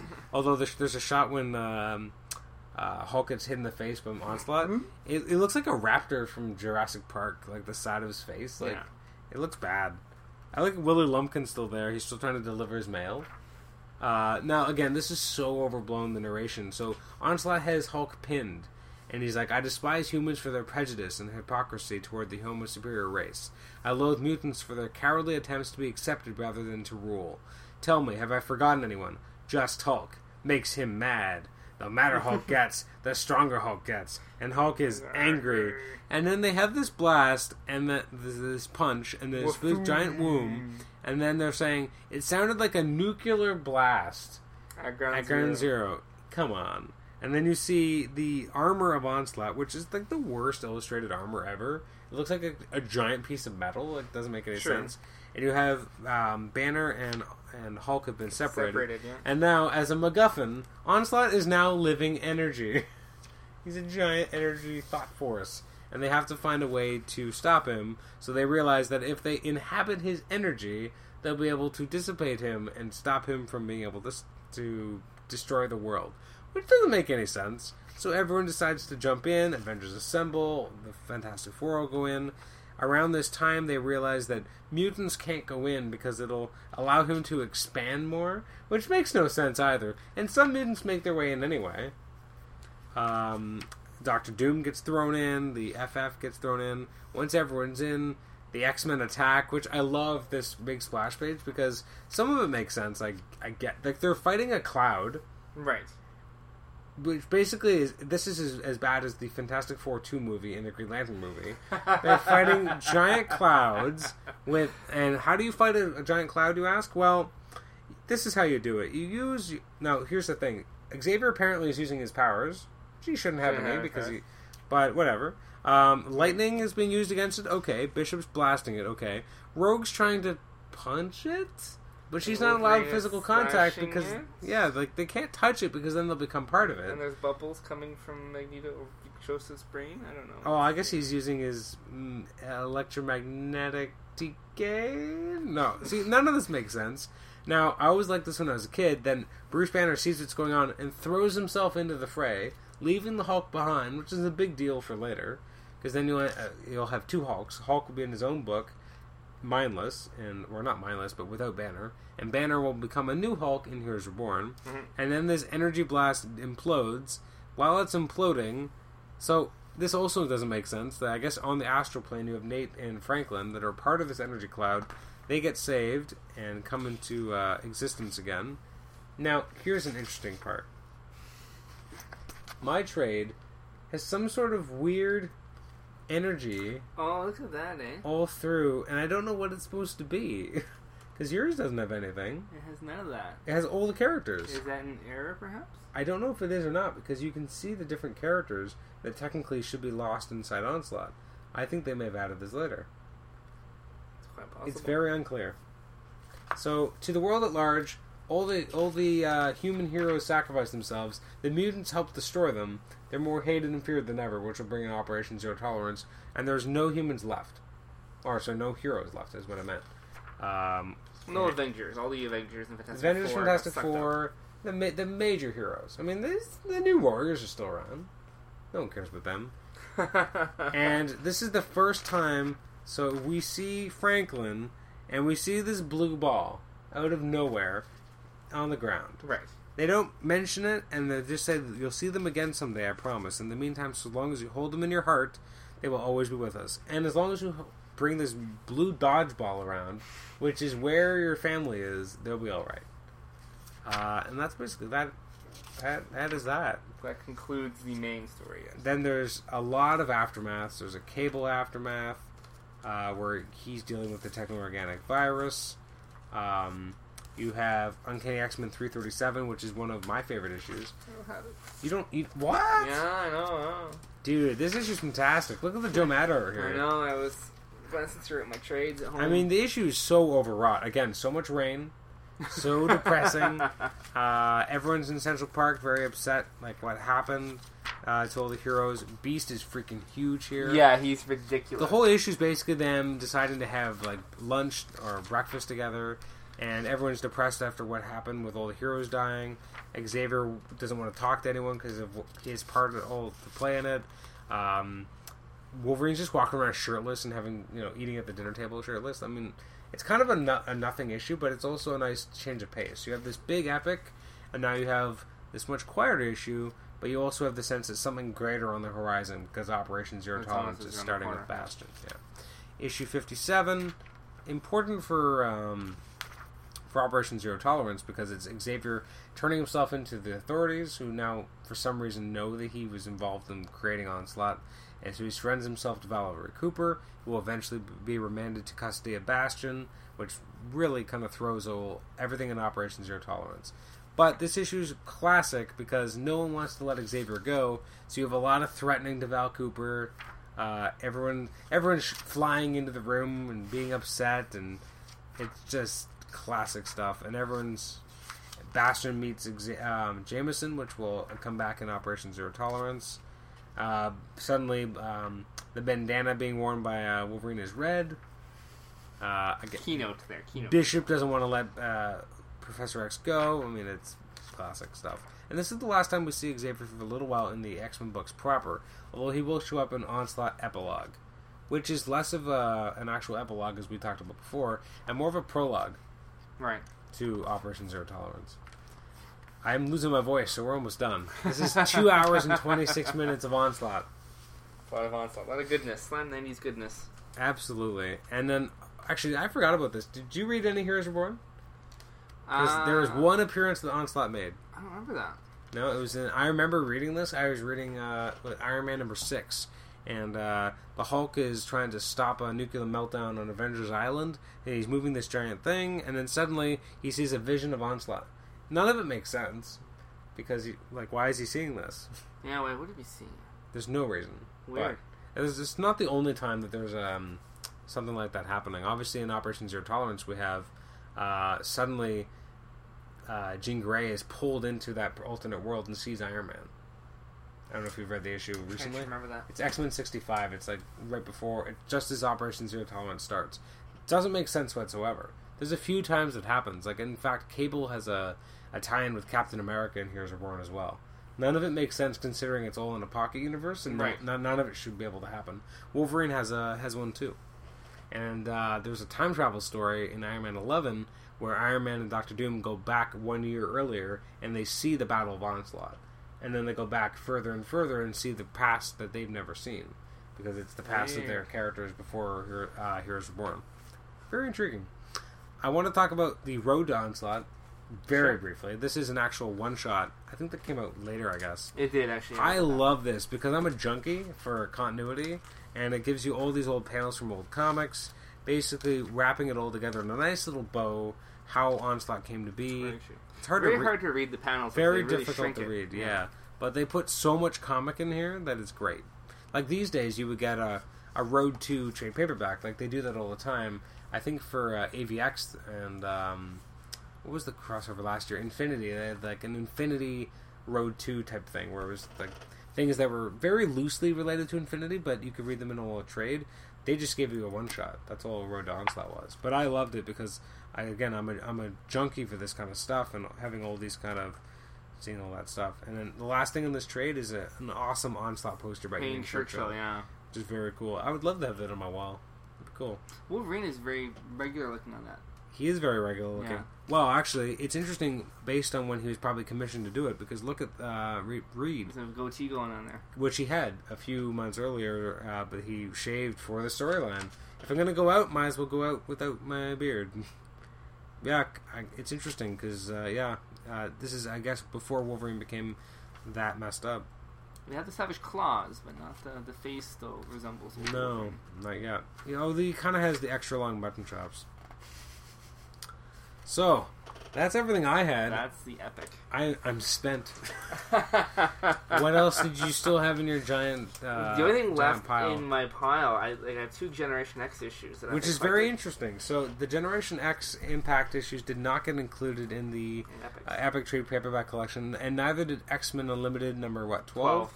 Although I understand why not, because it has nothing to do with Onslaught. It has more to do with what happens to Juggernaut after he's imprisoned in the The um, gem. Yeah. the gem of Cyttorak. Are they worth reading? I I couldn't. I, you haven't, do you have you I read haven't these? read these since I read them the first time I bought them. Like it's eons ago. Who does the art in the Yeah, Generation X? Is it Bachalo? Uh, da, da, da, yep. It is. Very interesting very, time. Very early stuff.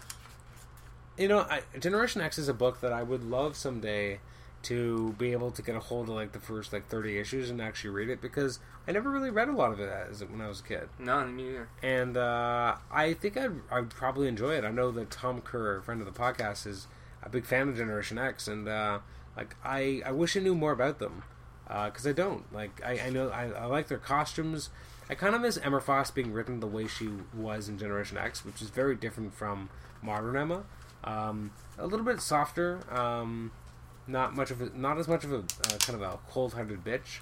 As the, as that, well, That's Morrison made her. Morrison made her more and more of a cold-hearted, conniving person, and that has just kind of become the default setting for that character. I mean, she was kind of still written that way by Joss Whedon as well, so True. no changes there. The consistent, I guess. Weird. Look at all the backgrounds of these panels. All these X's are. Yeah, which is better than White Space, I guess. I don't know. It's very distracting. It is distracting. I don't think I have anything else to say about Onslaught. I didn't think that would happen, but I've talked for two and a half hours. You have some two and a half hours. I just came along for the ride. Yeah. Um, holy crap! I someday in the future, um, if we can get Nate on the podcast, who was originally supposed to join us today, uh, we'll do Age of Apocalypse someday. I don't even know how long that would take because that's like forty comics, which I guess this was a lot too, but that's so dense. Like I think Age of Apocalypse is a much denser event to talk about than this in a lot of ways because there's so many pieces Very true. because and like that's an event that like totally took over every X book, but it was so well plotted that I don't think they're ever going to be able to match it because They they won't. every book No. had a purpose. Like everything, like the there's no such thing like that anymore. Like every book But that was why? Why is that so hard? I don't know.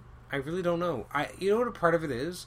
It's not that editorial can't do it. I think that editorial was kind of running things and so they were almost dictating the story to the writers instead of the other way around. And that's not really what the creative environment at Marvel seems to be most of the time.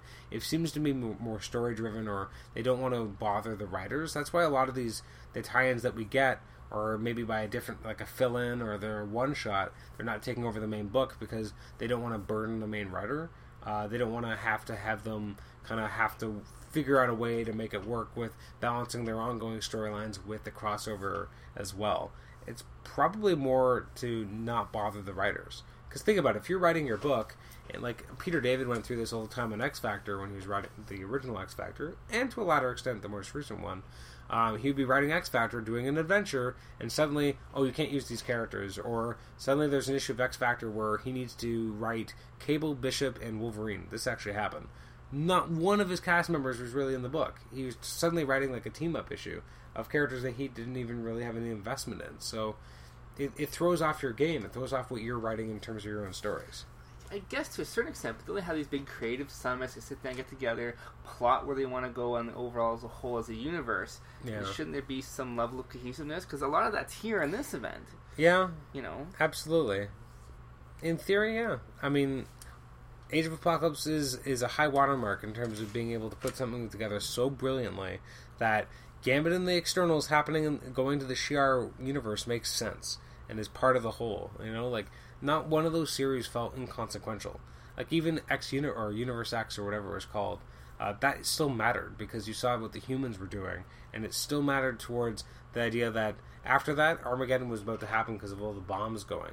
You read Weapon X and you see Wolverine and Gateway being part of this this major excursion of the of the humans. Like it's so cool to see how every piece fits in. Mhm. Um, I wish I wish more events could be like that, but they're not. Part of it's because they, they centralize events, and uh, like we talked about before, into one main hub event book, and that kind of makes it harder to run things through a main book. I mean, for all intents and purposes, even though it may not have been the best storyline, Battle of the Atom was cool because it actually went through all the books. yes, You had an Omega issue, basically, an issue one and Yeah. issue two of Battle of the Atom itself, and then everything else went through what X Men, All New X Men, Uncanny X Men, and the three X books. that's just the three. Yeah. but it was relatively simple. Like you read a few of those issues. When you read the X Men issues, you had Shogo and Jubilee getting more of a He had focus. focus because of his characters. Which again, so that's what we want to see. I would just want to see more of that. Where even though they're part of a crossover, we're still getting some development with the characters that are inherently in that book yeah. exactly. Yeah. which is cool. Oh. I like that. Any final thoughts after the last two and a half hours?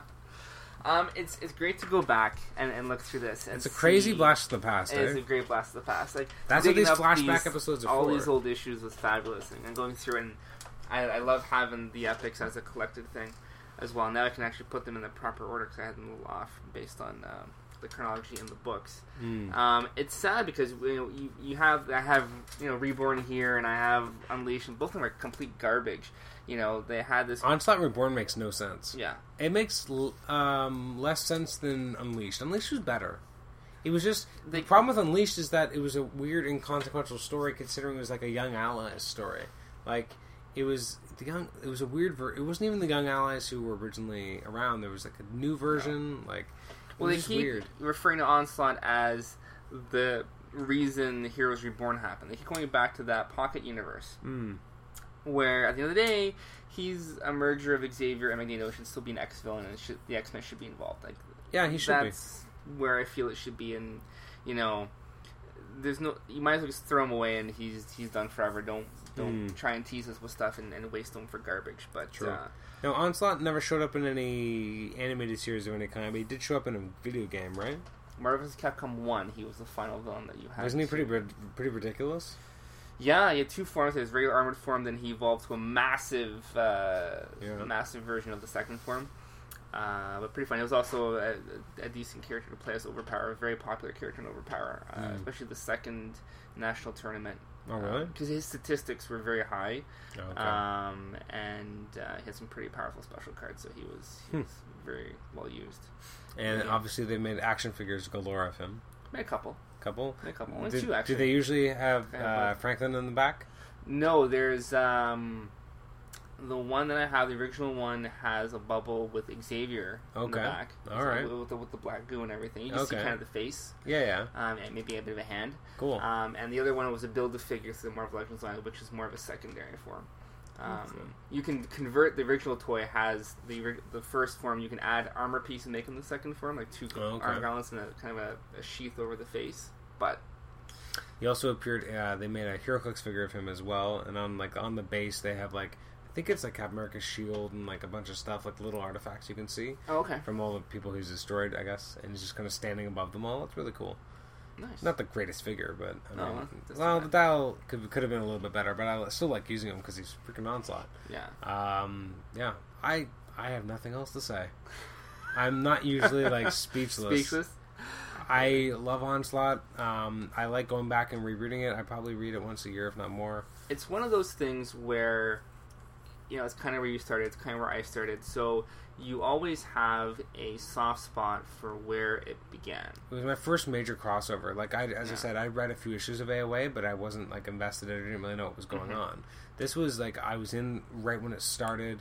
I was understanding the the lead up. I was I was getting excited. You know, I think I had to go to a comic shop to get Onslaught X Men because it wasn't on the newsstand, or at least I never found it. right Most of the other issues I, st- I was buying newsstand. Um, actually, you know what? Now that I think about it, when I look at my X Men 55, maybe the f- Uncanny X Men, like the first two or three months, I think I was buying uh, newsstand. It looks like I think I was going to Silver Snail because I had direct editions. And Oh, okay. that's how you could tell if it was newsstand or if it was at a comic book store. Back in the day, is that if if the barcode said direct edition, that's how you knew you were getting it at a comic book store. oh fair enough Did you know that? no So, uh, do you have direct editions or do you have regular i think editions? majority of mine are probably direct editions if i'm not mistaken No grocery store comics for you. no except for that well unless that punisher Bi-Way might not be one but uh Punisher from Bi-Way. Uh, But it's, Wow. it's funny how um, I think this still kind of stands up. I can read this again and still enjoy it, and I go, I remember this being awesome, and then going back to it, and uh, it's still good. so I mean, there's still all. some stuff as as we've talked about. Some of the art doesn't hold up. Um, some of the story doesn't necessarily work as well. You have a. Did, you- did they put a barcode slap it on top of your comic? They did. That is not a mint comic, my friend. it's bastards. Those bastards. By ru- away bastards. They ruined They your ruined copy. my Punisher. I can't sell it. That's the only Um, one. Pardon me. That's the only one. Uh, oh, that was the only non-direct only edition you had. yeah. Okay, very interesting. Uh, yeah, like I'll, I'll come back to it. It, it. To me, it's kind of like comfort food because it's it's a version of the X Men I really enjoyed. Um, I miss '90s X. it's interesting that in a lot of ways it's kind of simple, like in terms of the X Men squad you get. Like it's a the where they are and the storylines that they're in the middle of when this happens are a little complicated and convoluted, but there aren't that many X Men to keep track of. I mean, there's now true. there's just so many, and there've been so many permutations. But it's natural because if you think about it, as we said, it's it's been 18 years since this happened, so it's only understandable that there's been a lot happen in 18 years. I cannot believe it's been that long. That just blows my mind. It's crazy. Because is it 1896? Yeah. Wow. When they celebrate 20 years of Onslaught, do you think they'll do anything special for it? It's a very good question. Well, you kind of got Onslaught coming back right now with Red Onslaught, I guess. That's true. Actually, with, with that's Remender, true. That, actually, when we were Axis. when I was thinking about which, uh, if we were going to talk about Operation Zero Tolerance or whatever it was going to be, or, or we were going to do Onslaught, Onslaught did make sense because yeah, you have the Red Onslaught happening in Axis coming up. I so. Like I said, that's first Onslaught. He's useless. No, I guess they're bringing him back in Axis. You're right. yeah, so that's that- that. Yeah. that's a big deal, and that's coming up soon. So actually, like this month, I think September is the the, the the road to Axis is starting now, um, which we'll see. I, I'm a little curious and, and cautiously optimistic about what that's going to look like. Mhm. One thing I actually I just thought about as well is um, Age of Apocalypse. That was '95, right? Yes, I was. So next year is the 20th anniversary. So when on the 10th anniversary, they did. Uh, my cat is walking in your comics. uh, on the 10th anniversary, did they, they did that one shot or not one shot that um, that uh, Four issue uh, like miniseries. miniseries. I remember I, I didn't read it. I've never read it. So no, I haven't. I think. I thought it was Shallow stupid. does the art. I didn't want to see anything more from that universe, and it just felt it felt weird. Like my my Age of Apocalypse blew up in an atomic bomb blast. That was the last we saw of it, and it was never supposed to be anything past that. Like, uh, and I the whole idea that that reality still existed bugged me. There have been some good stories done with that. Obviously, Remender went to it uh, during Uncanny X Force, but generally speaking, I just I don't find the need for that reality to have existed. The fact that there was even an Age of Apocalypse book was a kind of a weird remnant of that reality. Like I'd rather that reality blow up and die. I didn't need more of it. That's all. Interesting. Because despite your love for it. it, despite well, because of my love for it, I don't want to see it tainted by the storyline that starts having like. Because if you look at that that uh, that miniseries, more modern characters that had been created in the ten years after Age of Apocalypse started getting injected into the Age of Apocalypse reality, Hmm. which I have no interest in, and it, it just I don't know, it just felt very hollow. Like it, they were trying to recapture this amazing glory, this this moment that will never be recaptured again. Like, and the fact too that when that happened, they canceled every X book. People really didn't know what was going to happen. Like, they didn't know that It was a pretty was bold move. They didn't know it was a four month experiment. It was just this one story. Like, no one knew what was going on. The internet wasn't big. Like, maybe there's some basic message groups, but this is '95. There's almost nothing No. nothing there. Um, the the previews aren't the way they are now, where like there's it's such a, Months, months a ritual, especially with it's so prevalent and so easy to get a hold of these advanced solicitations. You didn't know. You had a few pages where it's like Xavier's dead, and it's like a memorial. Like what's what's going on? Everything's changing. Like what is this Age of Apocalypse? Oh man, it's got a foil cover. So just saying. They, those were hit, man. You look I was 11 years old. holograms and things. It was, it was all candy back then. It was all awesome stuff. Absolutely. Alrighty. Well, if you're still listening to this, thank you so much for listening to episode 200. Um, and, and thank you for, you know, if this is your 200th episode, thank you for sticking with us all the way through. Um, it's been an absolute pleasure to have this podcast over the last 200 episodes. Uh, this will actually be going up on the 12th of September, which it's kind of. I missed the two year anniversary of the podcast this year. I didn't. I just. Of the actual date. Yeah, so this is, so so the twelfth of September will mark the two years and one month. Uh, so it's not quite the two year birthday, but eh, close enough. I forgot my own birthday for my own podcast. It's sad, but um, thank you for joining us for the podcast. Hopefully, you'll join us for two hundred more episodes. Uh, hopefully, we'll get more, some more flashbacks in the future with Paul. Uh, once you start playing hockey again, maybe you can swing by my house and record some episodes. It'd be Mhm. great. Hopefully, we can have uh, Nate on some future episodes as well. Um, it's always good having a guest because I've done a lot of episodes in the last hundred. I've done way too many on my own. And well, I'm- this one was a lot on your own too. You kind of went on a few tangents. okay, yes, but at least you're here. Here. At least there's Someone's listening to you for at- sure. at times you can break up my the monotonous of, monotony of my voice but uh, if you want to send us an email please do so at comicshenanigans at gmail.com like us on facebook rate and review us on itunes subscribe to us on itunes as well and you can also post in our hc realms thread uh, if you listen to episode 196 you'll know that uh, we're still trying to get uh, at least as of the recording of this episode we're still trying to get emails to get kelly to watch winter soldier she made the agreement that if we get five emails sent to comicshenanigans at gmail.com she will sit down and watch the movie She hasn't watched Winter Soldier she, yet. she didn't watch it What's the matter with her? She- it's amazing. i know she didn't see it in theaters um, That's fine. and i and well it's coming out in blu-ray this coming to well yeah. once that steelbook from Future Shop. It looks awesome. Yeah, it does. Uh, so it's coming out this week. So I've, I've said like, will you watch this? And we I had her on air for an episode that we did when we were driving up to a cottage,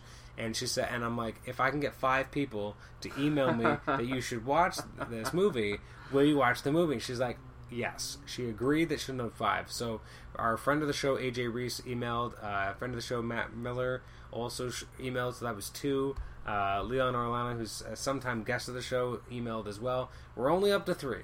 We need two more as of now. Paul, go home. Email me at Go upstairs to the Slapper Slayer right now. Go watch Captain America. because that will count. So once we get to five, she's beholden to watch the movie. So we're almost there, guys. Just just a few more. She has to watch it still too. They watch it together. She hasn't she, she's seen it, She doesn't. No, I haven't got around to watching it. Like, she will watch it. It just hasn't happened yet. but she didn't get a chance to see it in theaters. Exactly, yeah. Okay, but she's not you know making you get emails from strangers. No, does she not want to see it? Um, she did say she she didn't have like a lot of interest in watching it. And I'm like, it's a really good movie. Actually, the um, the messages she got from the emails that have been sent from those three people were very like it's like the best Marvel movie of the year. It's really good. I mean, Guardians is great, but I think I like Cap more. Cap is better. I mean, it's just a, sol- a more solid film. Yeah, it's It's not I, as I watched fun, it again maybe. on the plane Yeah, uh, from California, and uh, it's good. It's, so good. it's absolutely solid. There's not one bad note.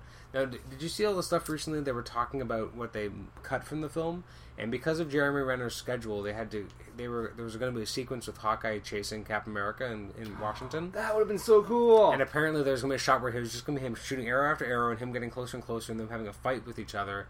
And then, right when Cap like takes him out, Hawkeye would have like whispered into his ear, like you know they've got a tracker under under costume or whatever. And then he would have like ditched his costume and gone on the run again. And that was originally in the script, but they could not get Jeremy Renner to like his his schedule wouldn't oh, allow it. are you kidding me? I know. Doesn't that suck? Because the idea was, you know, he's also a Shield agent. Yeah, he should be involved, right? But he also knows Cap. Yeah. So the idea was that As an he- Avenger and stuff. that he was gonna Oh, that be been- there. Oh man, I know, Icing doesn't- on the cake, eh? Doesn't that suck? That- I mean, it was already an amazing movie, but Where'd you figure that out from?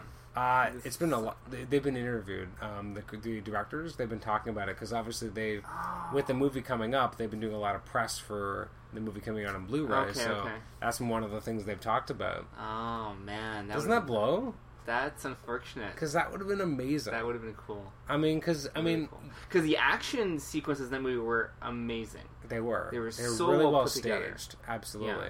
So, I mean, which, but to their credit, you never feel like Hawkeye's missing.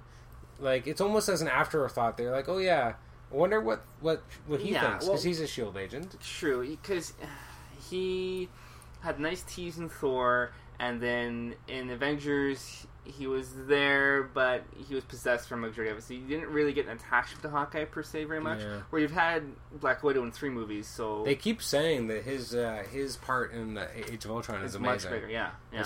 But they also keep saying, "No, don't worry, he's not going to die." that's a that's that's a fear. People are gonna die in this. Some, Mhm. Someone's got. Someone's gonna. I really think it's going to be Tony. It has to be Tony. In some way he's gonna to die. because, and but it sucks. It was only because Downey may not want to do the role anymore. But he is signed for Avengers three in some capacity. Fine, he could be some hologram or some shit. You I was talking. With, I think was it talking with you or Nate about how we'd love Guardians of the Galaxy two to end with them them all dying, and and Thanos coming for Earth. I think I think it was Nate. I think he was saying like that would be badass. It would probably won't would never happen. do it, It would never do it. But can you imagine be- how crazy it'd be if they they're going up against Thanos and Thanos is on his way to Earth and he just kills them all, and that's the end of the movie. Like it's a super downer, and it's like Very to be continued. Back, yeah. And then, and then to be continued in Avengers three, like that'd be crazy. The cross branding there would be incredible. I mean, what everyone wants to see is the Guardians and the Avengers fighting together, which would be an insane budget.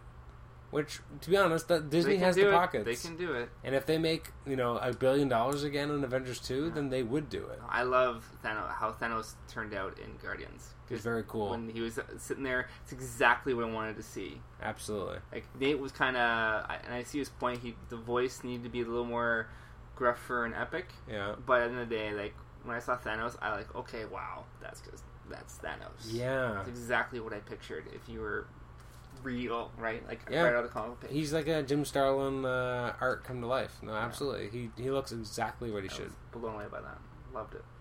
All right. Well, thank you for joining us for this podcast. Uh, you got a little bonus there. We did. yeah. When we, when we were done talking about Age of um, Onslaught, we had to talk about some movies. So thank you for joining us, and we will catch you next time. Bye bye.